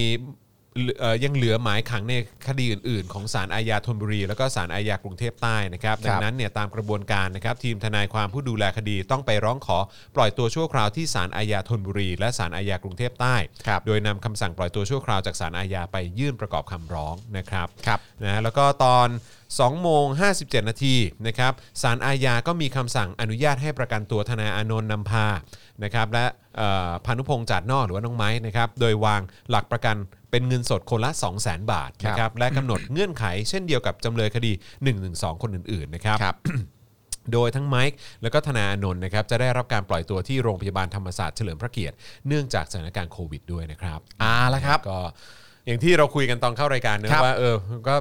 สำหรับเราก็ก็ดีใจนะครับที่ได้รับการปล่อยตัวนะค ครั รับบ ได้รับการประกันตัวนะทั้ง 3 คนเลยนะครับ อืม นะฮะแต่ว่าก็จริง ๆ ยังเหลือท่านอื่น ๆด้วย ใช่ นะครับ แต่โอเคในกรณีนี้ณเหตุการณ์เหล่านี้เนี่ยนะครับก็ถือว่าเราก็ดีใจนะค ค รั รับ บ แต่ว่าก็ย้ำอีกครั้งครับ อืม ว่าเขาไม่ควรจะมาเจออะไรแบบนี้ตั้งแต่ ใช่ ต้น ใช่ นะค ใช่ รับ แต่ว่าถ้าพูดในแง่ของความรู้สึกแทนของของตัวทนายอานนท์ ครับ นะครับผมคุณไม้พานุพงศ์แล้วก็คุณจัสตินชูเกียรติเนี่ย ครับ ก็ก็ดีใจกับเขา ใช่ นะครับ ผมสำหรับตัว นะฮะคือ ตัวทั้งสาม กร ท่าน ได้ออก นะ มาอยู่ข้างนอกมันย่อมดีกว่าอยู่แล้วละครับ ใช่ครับ แล้วก็ตามความเห็นของพวกเราคือเขาไม่ควรอยู่ในนั้นตั้งแต่แรกนะ ค ค รั รั บบ ผมแล้วก็ย้ำอีกครั้ง หนึ่งว่าเอ่อนี่ก็ยังไม่ใช่ทั้งหมดนะครับ ครับ ก็ยังมีที่ยังไม่ได้รับประกันตัวอีกด้วย ครับ นะครับผม อืม อ่ะโอเค ขำอะไร ไม่พอดีผมเปิด ผมอ่านข่าว ผมผมเลื่อนเลื่อนไปดูว่ามีข่าวไหนบ้างใช่ไหม อ่า ที่เหลืออยู่ ครับ แล้วผมก็เลื่อนขึ้นไปแล้วก็เจอแบบเหมือน วันนี้แบบเห็นการดราม่าของประยุทธ์อะไรอย่างเงี้ ย แล้วแบบผมแบบเป็นอะไรของมึ ง อะไรอย่างเงี้ยเข้าใจปะ เดี๋ยวเดี๋ยวผมเชื่อเลยว่าเดี๋ยวเดี๋ยวคุณผู้ชมจะต้องจะต้องพูดเหมือนผม คุณแบล็กแบร์บอกว่าพี่ปาล์มประยุทธ์จ้างอ้างจำนำข้าวอีก แล้ว เหรอ อีกแล้วเหรอ่ะ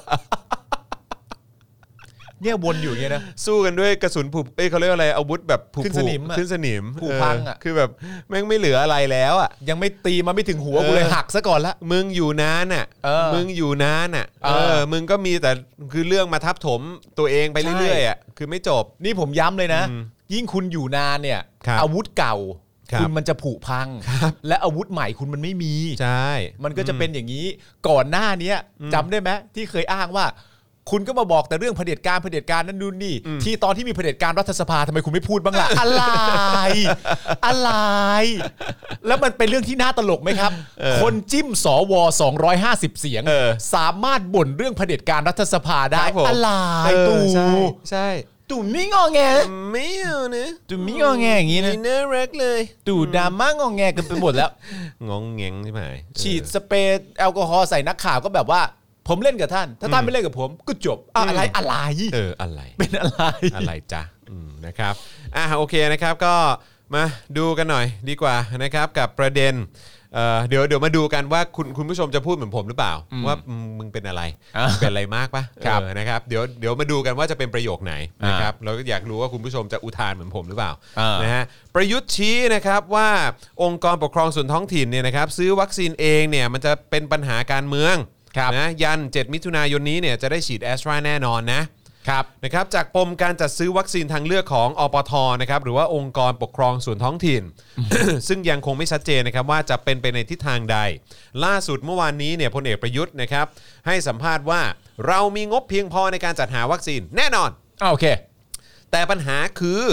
เขาจะขายวัคซีนให้เราเท่าไหร่ ปัญหาไม่ใช่ว่าเราไม่มีเงินซื้อวัคซีน มีมากให้มากเราก็ซื้อมาก มันขึ้นอยู่กับบริษัทใหญ่เขาบริหาร แต่ยืนยันว่าในเดือนมิถุนายนเนี่ย เราจะได้วัคซีนแอสตราเซเนกาเข้ามาแน่นอน อะไรวะเนี่ย คืออะไรวะเริ่มต้นจากแบบว่า ไม่รู้ว่ามันจะได้เท่าไหร่ หรือมันจะอะไรยังไง แต่ได้แน่ ไม่แล้วก็ตลกก็คือ เรามีงบเพียงพอในการจัดหาวัคซีนแน่นอน อืม อันนี้ไม่เถียง อ่ า แล้วเขาก็บอกว่าแต่ปัญหาคือเขาจะขายวัคซีนให้เราเท่าไหร่ เท่าไหร่หมายถึงจำนวน ใช่ปะ น่าน่าจะจำนวน อ่า นะปัญหาไม่ใช่ว่าเราไม่มีเงินซื้อวัคซีน มีมากให้มากเราก็ซื้อมากนะ เออ คือเขาบอกว่าอันนี้คือปัญหา เออ แต่สำหรับผมเนี่ยจอห์น อืม วินยูเนี่ย ครับ นะครับหลังจากฟังประยุทธ์พูดเนี่ย ฮะ จอห์นวินยูคิดว่าปัญหามันไม่ใช่ที่ประยุทธ์พูด ครับ ปัญหาก็คือการบริหารจัดการวางแผนเรื่องของวัคซีนตั้งแต่ตอนปีที่แล้ว ครับ นะ อืม มันช้าไปครับประยุทธ์ครับ มันมันปัญหามันไม่ได้ว่าเขาจะขายวัคซีนเท่าไหร่เพราะมันก็มีติดต่อเข้ามาเหมือนกัน ใช่ ใช่ไหม อืม แล้วก็บอกกูจะเอาอย่างนี้ แล้วตอนนี้แผนแผนก็มีปัญหาใช่ไหมล่ะ ใช่ ก็ต้องปรับเปลี่ยนใช่ไหมล่ะ ใช่ เออ แต่ว่าก็คือถ้าคุณบอกว่าปัญหามันคืออันเนี้ย ครับ คือสำหรับผมอะปัญหาใหญ่กว่า คืออันนี้คุณอาจจะบอกก็ได้นะปัญหามันก็คืออย่างนี้ แต่ผมคิดว่ามันคือปัญหาตอนนี้ไง ใช่ แต่ปัญหาใหญ่จริง ๆ ที่มันนำพามาสู่ปัญหาเรื่องเนี้ย อืม มันคือการวางแผนบริหารจัดการวัคซีนนี่แหละ ครับ ตั้งแต่ปีก่อน ประยุทธ์เขาจะเข้าใจไหมเนี่ย ไม่รู้เหมือนกัน เพราะว่า คบ มันเป็นสไตล์เขาอยู่แล้วคือพูพูดพูดเอาตอนที่ได้ฮะ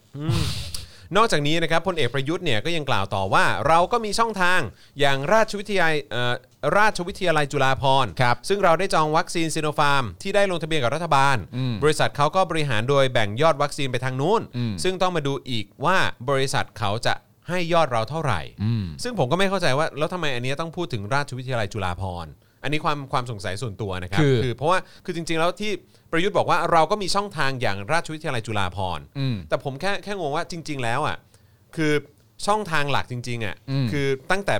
เริ่มต้นสตาร์ทเลยจริงๆอ่ะ อืม มันต้องมาจากรัฐบาลไง ก็มันก็อยู่แล้วไง แล้ว ครับ พอตอนนี้ก็มาบอกว่า นี่เราก็มีอีกหนึ่งช่องทางไงที่จะหาวัคซีน ซึ่งผมก็แปลกใจว่าเออคือก็ต้องให้ราชวิทยาลัยจุฬาภรณ์เป็นคนไปหาเหรอ ไม่คือมันตลกไหมแล้วอะที่ เพ ว่า ราะเพราะแต่ละอย่างที่มันพูดมันขัดไป มันคืขัดอสำหรับ กัน ผมอะ ไง มันขัดกับข้อมูลที่เรามีอยู่ไง ไม่คุณผู้ชมว่ามันตลกไหมล่ะฮะว่าข้อมูลที่ที่ที่ประยุทธ์เนี่ย เอามาใช้ในการเสริมสร้างกำลังใจ อืม ให้กับประชาชนว่าในประเทศไทยเรามีอะไรบ้างเนี่ย ซึ่งในวันนี้อะฮะมันคือวันที่หนึ่งมิถุนายนนะครับหนึ่งมิถุนายนเนี่ยมันคือโควิด มันเริ่มต้นกันวันที่ 31 พฤษภาคม 64 แล้วฮะมันเริ่มกันมานานแล้วนะครับ ใช่ และอ่ะอ่ะตรงราชวิทยาลัยจุฬาภรณ์เนี่ยมันคือมันล่าสุดนะฮะ อืม แต่ก็ถูกหยิบยกมาเป็นหนึ่งอัน ครับ ที่เอามาพูดถึงว่านี่ไงเรามีระบบโครงสร้างที่สามารถช่วยเหลือได้แบบนี้ อืม ในวันที่หนึ่งมิถุนายนเนี่ยแหละฮะ อืม ถามจริง เนอะ แล้วที่ผ่านมา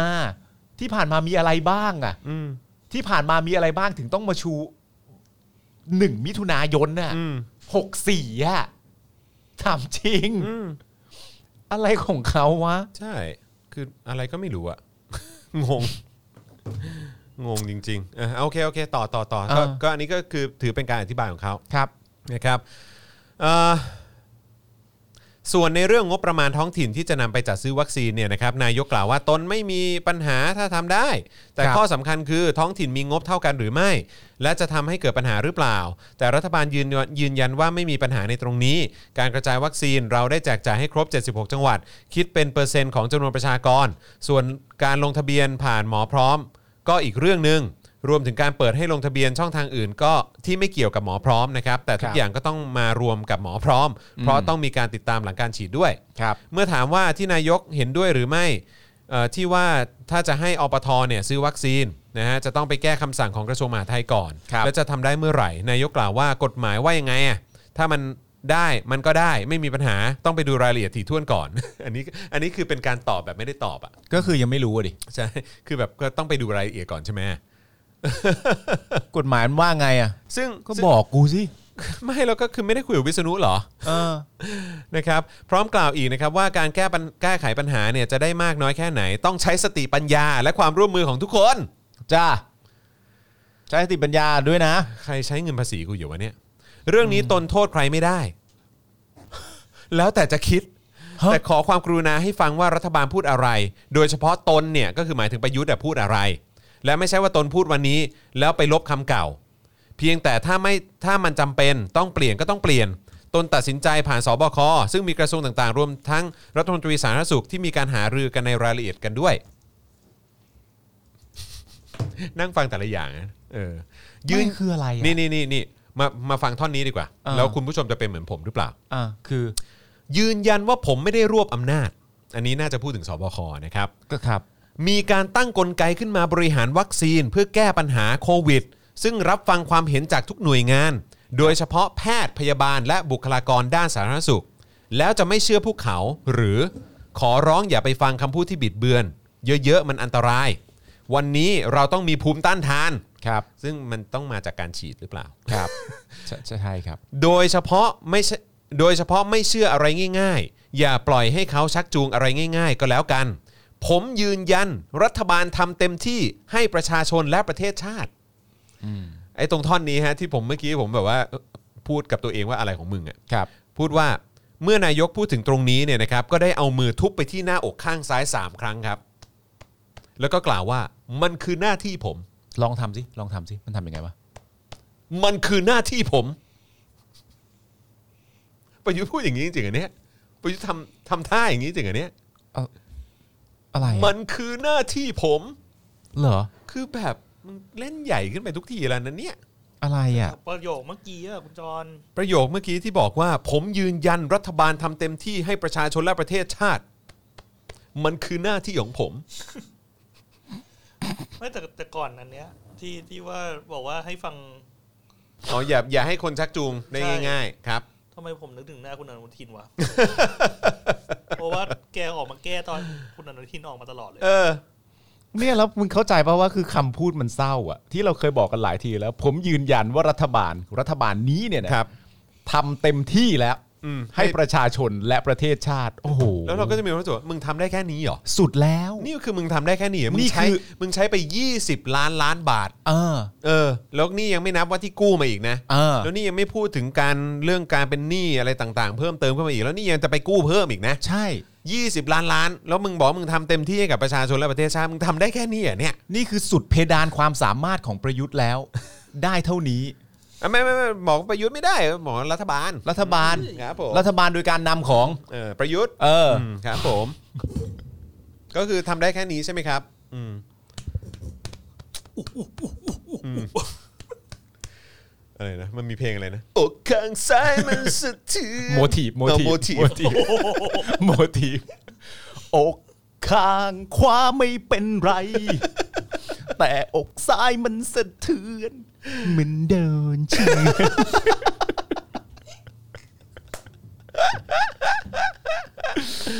อกข้างขวาไม่เป็นไร หรือว่า อกซ้ายโดนทุบไปสามที เออครับผม แล้วก็บอกให้คุณผู้ชมฟังว่า ครับ มันคือหน้าที่ผม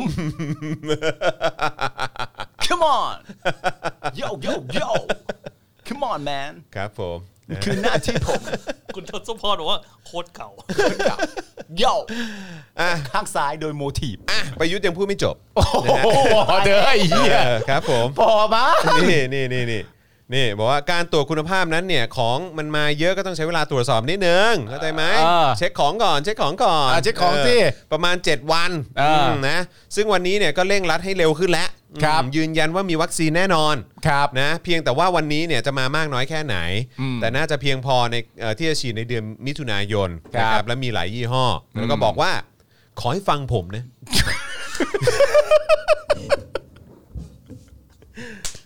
ยืนยันนะ ว่าจะทำให้ประชาชนคนไทยได้ฉีดวัคซีนทุกคน ครับ นะฮะ อะไร ครับผม เดี๋ยวไอ้การยืนยันว่าจะทำให้ประชาชนคนไทยได้ฉีดวัคซีนทุกคนเนี่ยก็คือว่าคือประชาชนเนี่ยก็คืออ่าไปฉีดที่เอาเงินภาษีไปซื้อ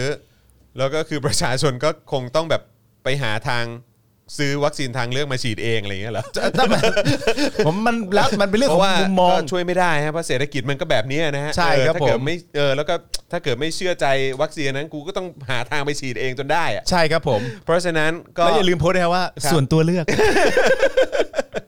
ยืนยันจะทำให้ประชาชนได้ฉีดวัคซีนทุกคน อ่า โอเค นะครับนะหรือว่า หรือผมไม่แน่ใจว่าหมายถึงว่าจะไปหาวัคซีนมาให้ประชาชนฉีดทุกคนเลยหรือเปล่า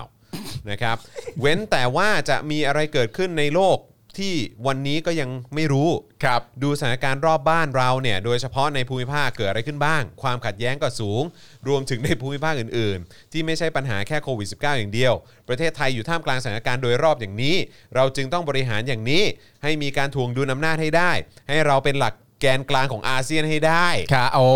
โห แต่เปิดผมก็ปฏิเดียวโป๊กแล้วครับ ตอนที่ทุบ เป็นแกนกลางของอาเซียน เดี๋ยวนะ ตอนที่ทุบอกข้างซ้ายอ่ะมันไปโดนก้านสมองหรือเปล่าเป็นไรอ่ะ ให้เราเป็นหลักแกนกลางของอาเซียนให้ได้ เออเป็นศูนย์กลางเป็นแกนกลางไปเลย ครับผมนะฮะม เป็น อง ไปเลย มองอย่างนั้นด้วยไม่ใช่มองเฉพาะประเทศเรา เออ ตัวเรากลุ่มเรา นายกไม่ใช่กลุ่มใครทั้งสิ้น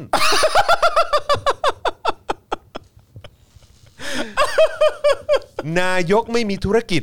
แต่นายกจะดูแลธุรกิจ นี่คือหน้าที่นายก หน้าที่รัฐบาล ครับ ยืนยันว่าในวันที่ 7 มิถุนายน จะต้องมีวัคซีนแอสตราเซเนกาฉีดแน่นอน โอ้ยสุดยอดเป็นไรเท่ๆกันเป็นไรพวกเรา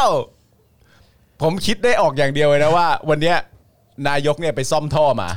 ครับผม ดมกาวเยอะ มึนอืมนะครับ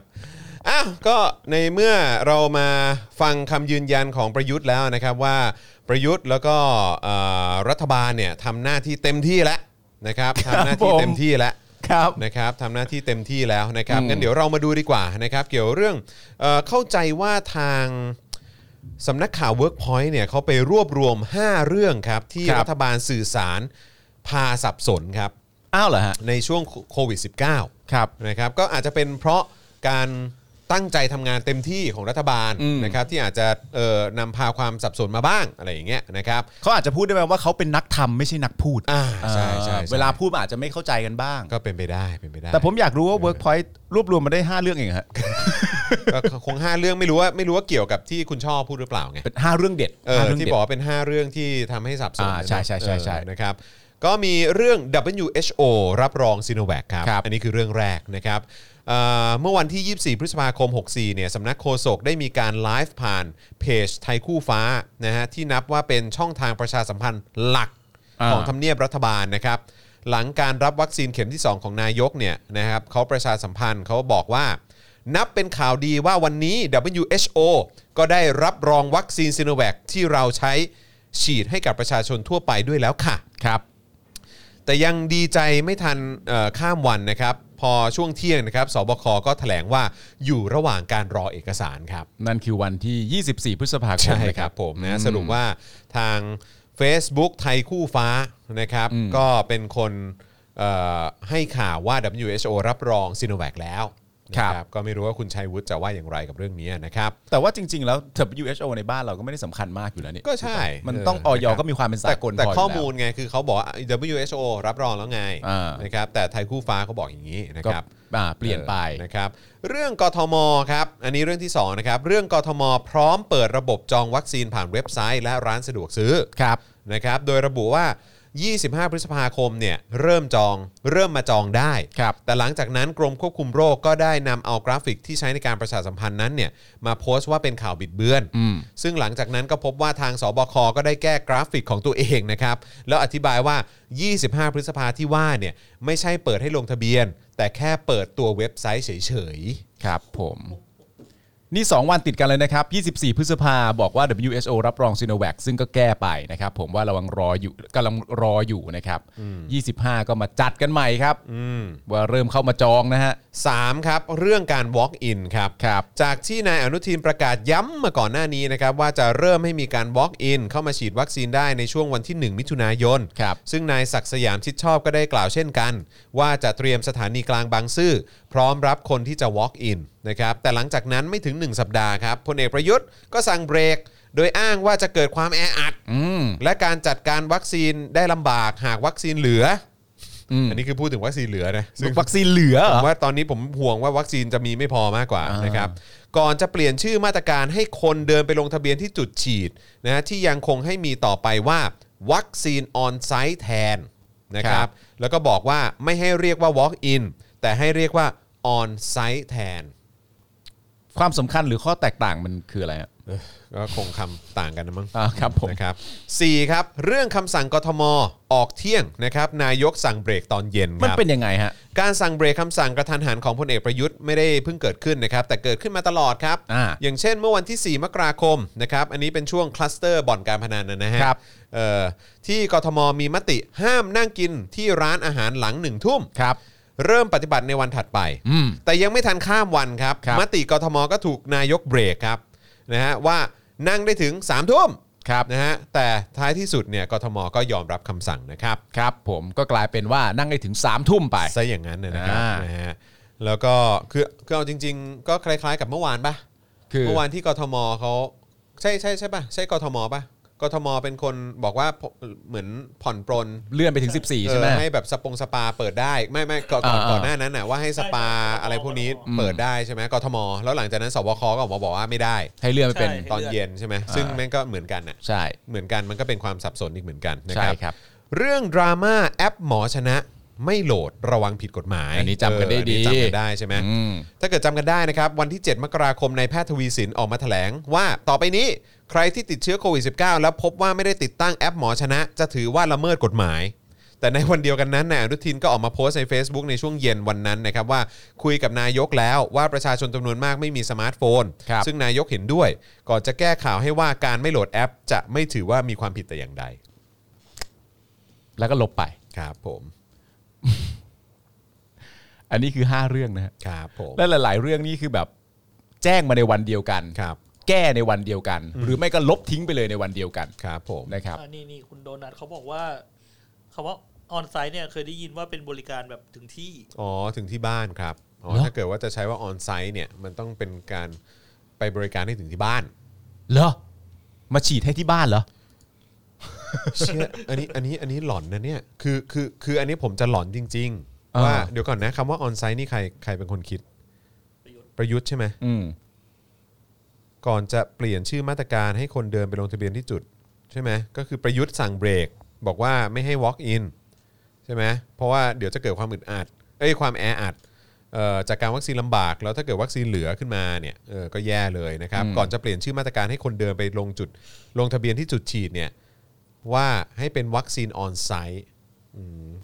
คือถ้าถ้าถ้าสากลออนไซต์มันแปลว่าไปถึงที่บ้านนี่แล้วแล้วแล้ว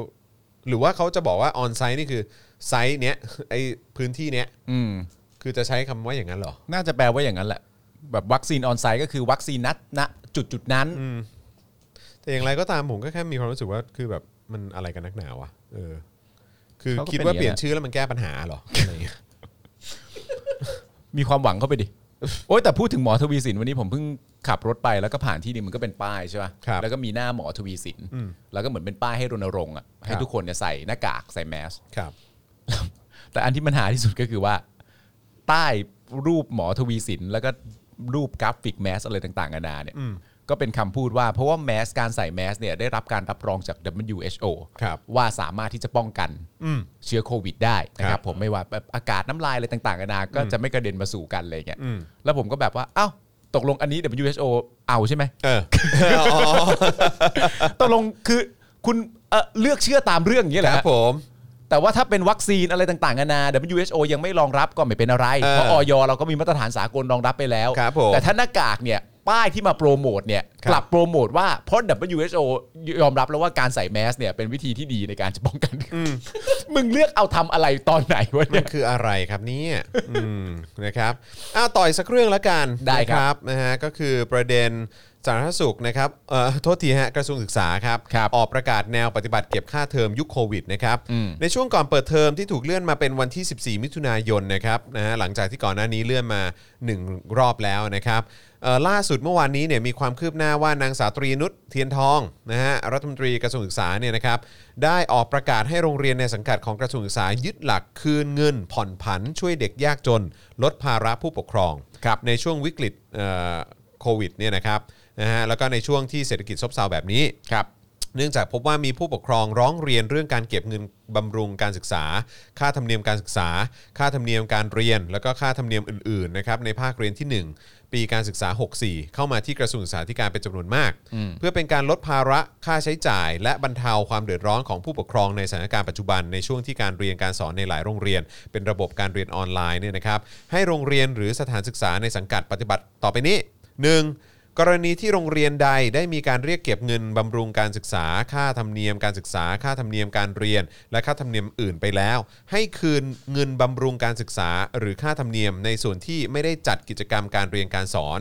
นะครับสองในกรณีที่มีความจำเป็นต้องเรียกเก็บเงินบำรุงการศึกษา ค่าธรรมเนียมการศึกษา ค่าธรรมเนียมการเรียน และค่าธรรมเนียมอื่นๆ เนี่ยเพื่อใช้จ่ายในการจัดกิจกรรมการเรียนการสอนอาจพิจารณาผ่อนผัน หรือขยายระยะเวลาการเรียกเก็บเงิน ตามความเหมาะสมเป็นกรณีไป และ3นะครับพิจารณาให้ความช่วยเหลือในกรณีที่ผู้ปกครองของนักเรียนนักศึกษา ได้รับผลกระทบจากสถานการณ์โรคระบาดตามความจำเป็นและความเหมาะสมนะครับครับ โอเคก็รอดูนะครับว่าประกาศนี้มันจะ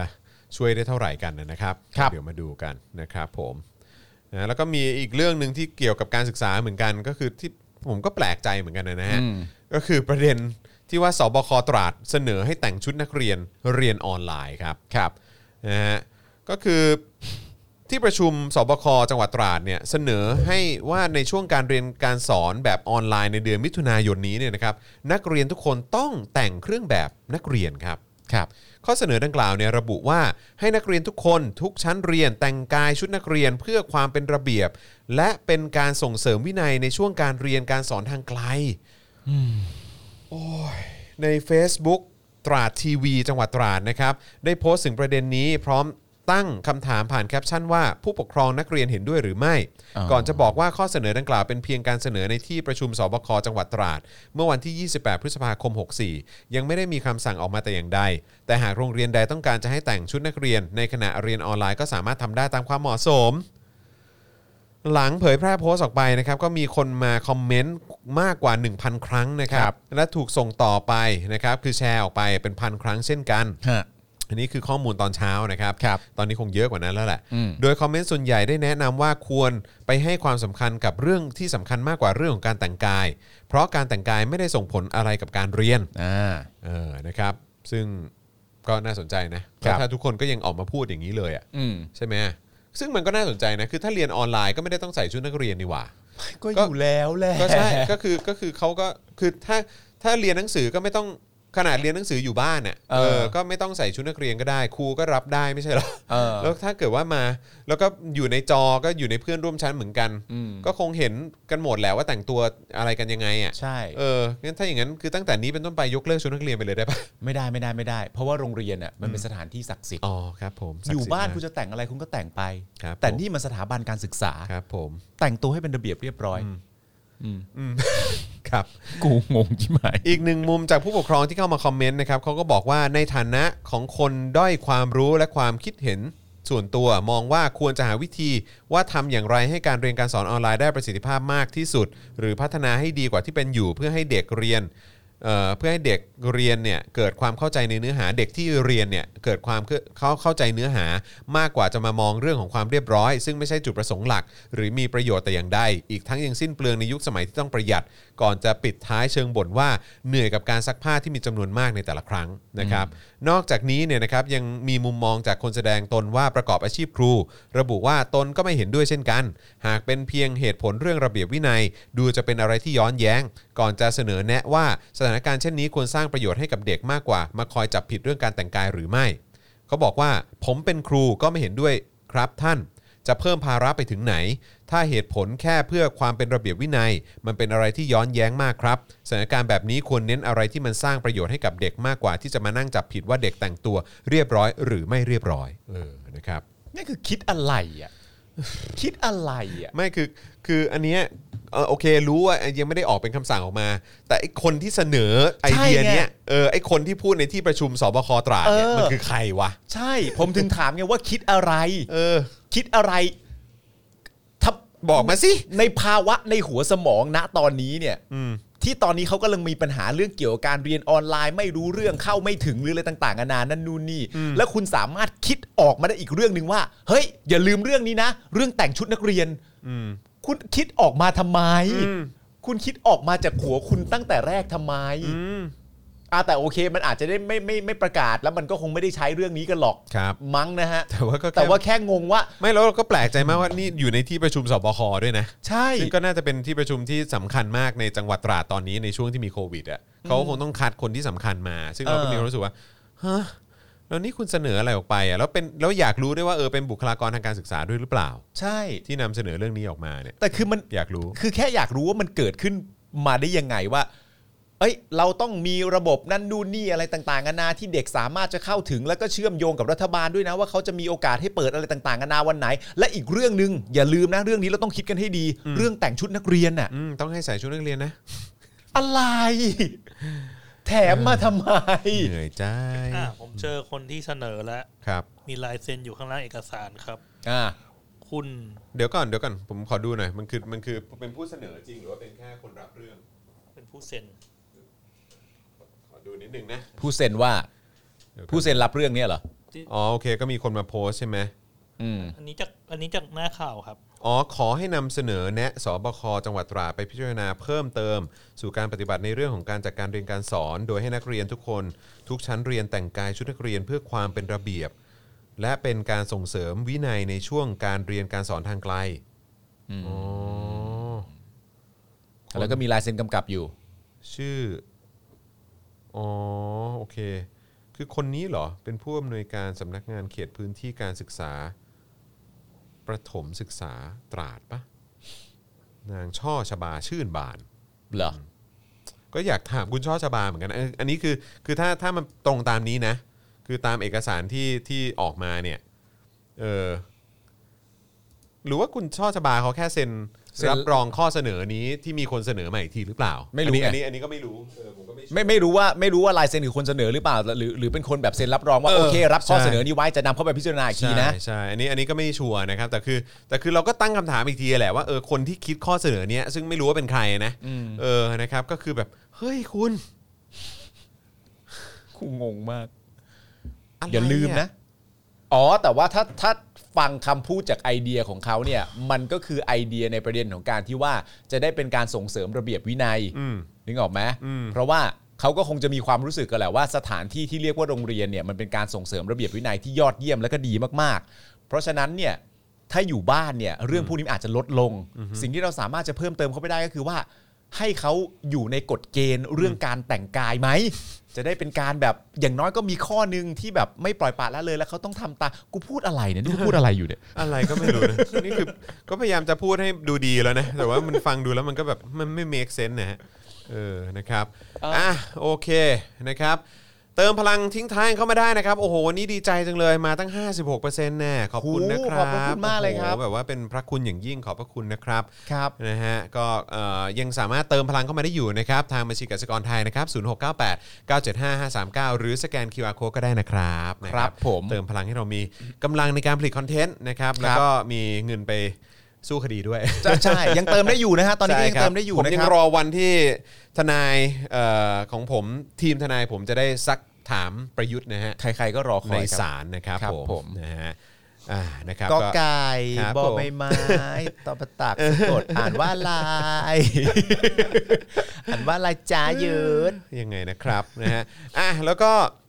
เอ่อนอกจากนี้ยังสนับสนุนเราแบบรายเดือนได้นะครับ ผ่านทาง YouTube Membership นะครับ แล้วก็ Facebook Supporter ด้วยนะครับ ครับ นะฮะ ผม แล้วก็ส่งดาวเข้ามาได้ไปช้อปปิ้งกันที่ Spoke Dark Store ได้ด้วยเหมือนกันนะครับ ครับ เสื้อเผด็จการจงพินาศเนี่ยนะครับ ตอนนี้ เออ ขายดีมากเลยนะค ใช่ รัก็สนับสนุนกันได้นะครับ หรือว่าเอ่อเสื้อเออหลายคนก็ถามเข้ามาเกี่ยวกับเรื่องเสื้ออะไรนะ เสื้อหาเรื่อง อืม นะครับ ตอนนี้เข้าสต็อกเรียบร้อยแล้ว โอเค นะครับ เพราะฉะนั้นก็ช้อปปิ้งได้ด้วยเหมือนกันนะครับผม หาเรื่องในตำนาน ใช่นะครับผมก็เป็นรายการที่ผมว่ามันก็นำพามาสู่การเป็น Daily Topic นะ โอ้แน่นอนครับ เออนะครับ แน่นอนนะ ผม มันเกิดมาจากความต้องการของคุณเองที่แบบว่า จะมีสักวันไหนไหม่น่า เออ ที่เราจะสามารถได้พูดคุยกับคนเหล่านี้ อ่า แล้วก็ ใช่ ได้ได้ทำจริงๆ เพราะว่านะตอนนั้นอย่างที่บอกไปมันก็น้ำพึ่งเรือเสือพึ่งป่า ครับ เราพ้นจากภาวะการเลือกตั้งมานาน ครับ ไม่ว่าจะเป็นหัวหน้าพักใด หรือคนสำคัญในพักท่านใดมีความรู้สึกว่าช่องทางไหนใช้ได้ก็ต้องใช้กันก่อน อืม ก็มากันก็เป็นซีรีส์ที่สนุกสนานมาก ใช่ใช่ใช่ คุณธนกรก็มา โอ้ธนากร คุณจวน คุณจรก็มา ครับผม คุณคุณอเนกก็มา ครับผม โอ้โหแต่ละคนนี่ก็ถือว่าทีเด็ดทั้งนั้น ครับผม นะครับ อืมนะ เสีย ฮะ ดายคุณไพบูลย์ไม่มา คุณไพบูลย์ไม่ ไม่ มา มา ครับ นะฮะ ผมนะฮะ คุณอนุทินก็มา อนุทินมา โอ้โห มามามา คุณอภิสิทธิ์ก็มา อภิสิทธิ์มา โอ้โห ธนาธร ธ นะ นา ฮะ ธรมา เอออะไรอย่างงี้ โอ้ สุดยอดฮะ อืม น่าชื่นชม น่าชื่นชม ใช่นะครับอ่ะก็ก็เอ่อนะครับถ้าเกิดว่าสนใจก็ไปช้อปปิ้งกันได้นะครับ ครับ ขอบคุณ ผม ทุกท่านมาก ๆ เลยนะครับ ครับ โอเค นี่เราก็คุยมาเกือบ 2 ชั่วโมงแล้วโอ้โห ครับ วันนี้เข้มข้นนะวันนี้เรารักษาเวลาได้ค่อนข้างดีนะ เอ้ย เราสาวเวลาดีเสมออยู่แล้ว ใช่ใช่ เราทำตามสัญญาไง ใช่ ครับผม เรื่องเกี่ยวกับรถถังเบา ครับผมเออ รถ นะ ถัง ครับ เบาครับผม นึกถึง Dolores Umbridge ใน Harry Potter เลยอ๋อ หมายถึงตัวอาจารย์นี่แหละ เออนะครับ เอาแต่ว่าต้องย้ำอีกครั้งหนึ่งเอ่อชื่อชื่อของผู้ที่คุณจรอ่านไปเนี่ย อาจจะไม่ใช่ผู้เสน ราม่ อ ชัว ก็ได้นะครั เรา บ ไม่ชัวร์นะ เออ แต่พอดีมันมากับเอกสารนั้น ใช่ นะครับนะฮะก็เลยมีเราก็ไม่แน่ใจเหมือนกัน ครับ นะครับว่าเอ่อสรุปว่าเป็นเป็นใครอะนะครับ เอาคุณเนวินก็มาด้วยนี่ คุณเนวินมามาเทปอื่น เทปอื่น อืมคุณเนวินมาที่เทปอื่น ครับ อืมจำได้ว่าอันที่หามากก็คือว่า เอ้า ถ้าเกิดเขามาบ้านจอนจอนไม่รับเหรอ ไม่ คือหายคือหมายถึงประยุท ธ์อะคุณไม่รับ อันนี้คือพูดจริง ๆ จริง ๆ แล้วคือแบบทำไมต้องไปรับอ่ะ เออ เฮ้ยเอากระบฏเข้าบ้านมันเสนียดนะเว้ย คุณเนวิน เออ ก็ยังเป็นบุคคลที่สามารถพูดได้ว่า มันต้องโทษพวกเราเอง เออ ที่ไปเปิดประตูให้เขาเข้ามา ซึ่งมันไม่ได้ฮะพูดอย่างนั้นมันไม่มันมันไม่โอเคแต่ว่าโอเคก็นั่นแหละครับ มันก็เป็นความเห็นของเขา agree to disagree นะฮ ะ ครับผม นะครับนะฮะอ่าโอเค คิดถึงพี่แดกธนกรไหมคะ วันนี้เขาเพิ่งเตือนหมอชลนานให้ฟังหมอไม่ฟังหมา แต่คุณชลนานเขาเป็นหมอนะ เออนะครับ ก็งงๆนะฮะ ก็งงเขาเหมือนกัน ไม่เป็นไร ตอ ครับ ตอนนี้ตอนนี้มันมันไปกันใหญ่แล้วฮะ ใช่ครับ ไม่เป็นไรฮะ ถือว่าเป็นทางผ่านแล้วกันครับ ครับผม ถือว่า ก็เป็นทางพอ ถือว่าเขาเป็นคนหลงทางก็แล้วกันนะ นะครับผม ถือว่าเขาดีแต่ปากก็แล้วกัน ครับผม ถือว่าเขาเป็นคนไม่เอาฐานก็ได้นะ คิดว่าดีแต่ปาก เออคุณรัอชย่าพูดไป คุณรัชนนท์บอกว่าทำไมพี่จอนไม่เคย สัมภาษณ์ท่านชัดชาติเลยเคยนะครับ เคยเคยเคยเคย ผมว่า เคยเคย สองครั้งเด้อ อ่า ทั้งเจาะข่าวตื้นก็เค อ่าย มีจอข่าวตื้นครั้งหนึ่ง หา แล้วก็ เรื่อง หา ก็ เรื่อง ย ครั้งหนึ่ง ใช่ครับผม เคยนะครับ เคยครับเคย ใคครรับ ใครอยากดูรายการหาเรื่องไปดูในที่ช่องเดอะท็อปิกนะ ใช่เดอะท็อปิกนะครับ หรือว่าเสิร์ชคำว่าหาเรื่องแล้วก็เว้นวรรคจอห์นวินยูก็ได้ครับ ก็จะขึ้นมาเป็นพืชเลยครับ ครับ แล้วก็เลือกเลยว่าอยากอยากดูสัมภาษณ์ใครนะครับผมอืมนะฮะโอเคอืมอะไรอะไร อะไรอะไร เชื่อเชื่อไหม อะไร ภาพกูอะ เออ กูยังเห็นหน้าคนนั้นอยู่เลยอะ ใคร หน้าคนที่หน้าชื่ออะไรนะสุสุรทินปะ อ่าเออ กูยังเห็นหน้า สายยา เขา วรถ นี่ ถังเหรอสายยาวรถถัง กูยังเห็น คนนี้เหรอ กูยังเห็นหน้าเขาอยู่เลย ภาพที่ติดตาคือโอ้โหแต่โอ้โหมุกในหัวเจ็บปวดมาก ไม่เอาไม่ได้ไม่ได้ไม่ได้ โอเคนะครับ ไม่ได้หมดแล้วหมดเวลาแล้ว อ่ะหมดเวลาแล้วครับคุณผู้ เออ ชมครับนะฮะวันนี้ผมจอห์นวินยูนะครับเอ่อคุณปาล์มนะฮะ อ่า คุณปาล์มคนคุก แล้วก็อาจาร ค ย์ รับ แบงค์มองบนถอนในใจไปพลางๆนะครับอ๋อเดี๋ยวก่อนนะเอ่อพรุ่งนี้มีเจาะข่าวตื้นนะครับ ถ่ายเจาะข่าวตื้นนะครับ ครับ แล้วก็ช่วงเย็นนะครับก็จะเป็นคุณปาล์มใช่ไหม แน่นอนครับผม พฤหัสก็คุณปะ แน่นอนครับ เออโอเค ผู้หลักไม่มี วันพฤหัสวันหยุด อ๋อพฤหัส ไม่ หยุด มี นะครับเพราะฉะนั้นพรุ่งนี้ก็ก็เอ่ออย่าอย่าหนีหายไปไหนนะครับ ครับ มาอยู่กันเพราะว่าวันวันพฤหัสเราจะหยุด 1 วันนะครับ ใช่ แล้วก็กลับมาอีกทีก็จะเป็นวันศุกร์ซึ่งวันศุกร์ก็แน่น แน่น นะครับเพราะว่าเช้าก็จะมีเจาะข่าวตื้นออนแอร์นะครับ เย่ ต่อด้วยวาสนาอารวาสนะค ค รั รั บบ รำลึกทีนั้นเหมือนเนี่ยนะครับเอ่อแล้วก็มีโค้ชแขกด้วยนะครับแล้วก็ตอนเย็นก็จะมี Daily Topics นะครับกับพี่แขกคำปากานั่นเอง ใช่ครับ นะเพราะฉะนั้นเจ้มจนแน่นอนนะครับผม เต็ม นะฮะวันนี้ขอบคุณทุกท่านมากนะครับ วันนี้หมดเวลาแล้วครับ พวกเราสามคนลาไปก่อนนะครับ สวัสดีครับ สวัสดีครับ สวัสดีครับ Daily t o p i c กกับจอห์นวินยู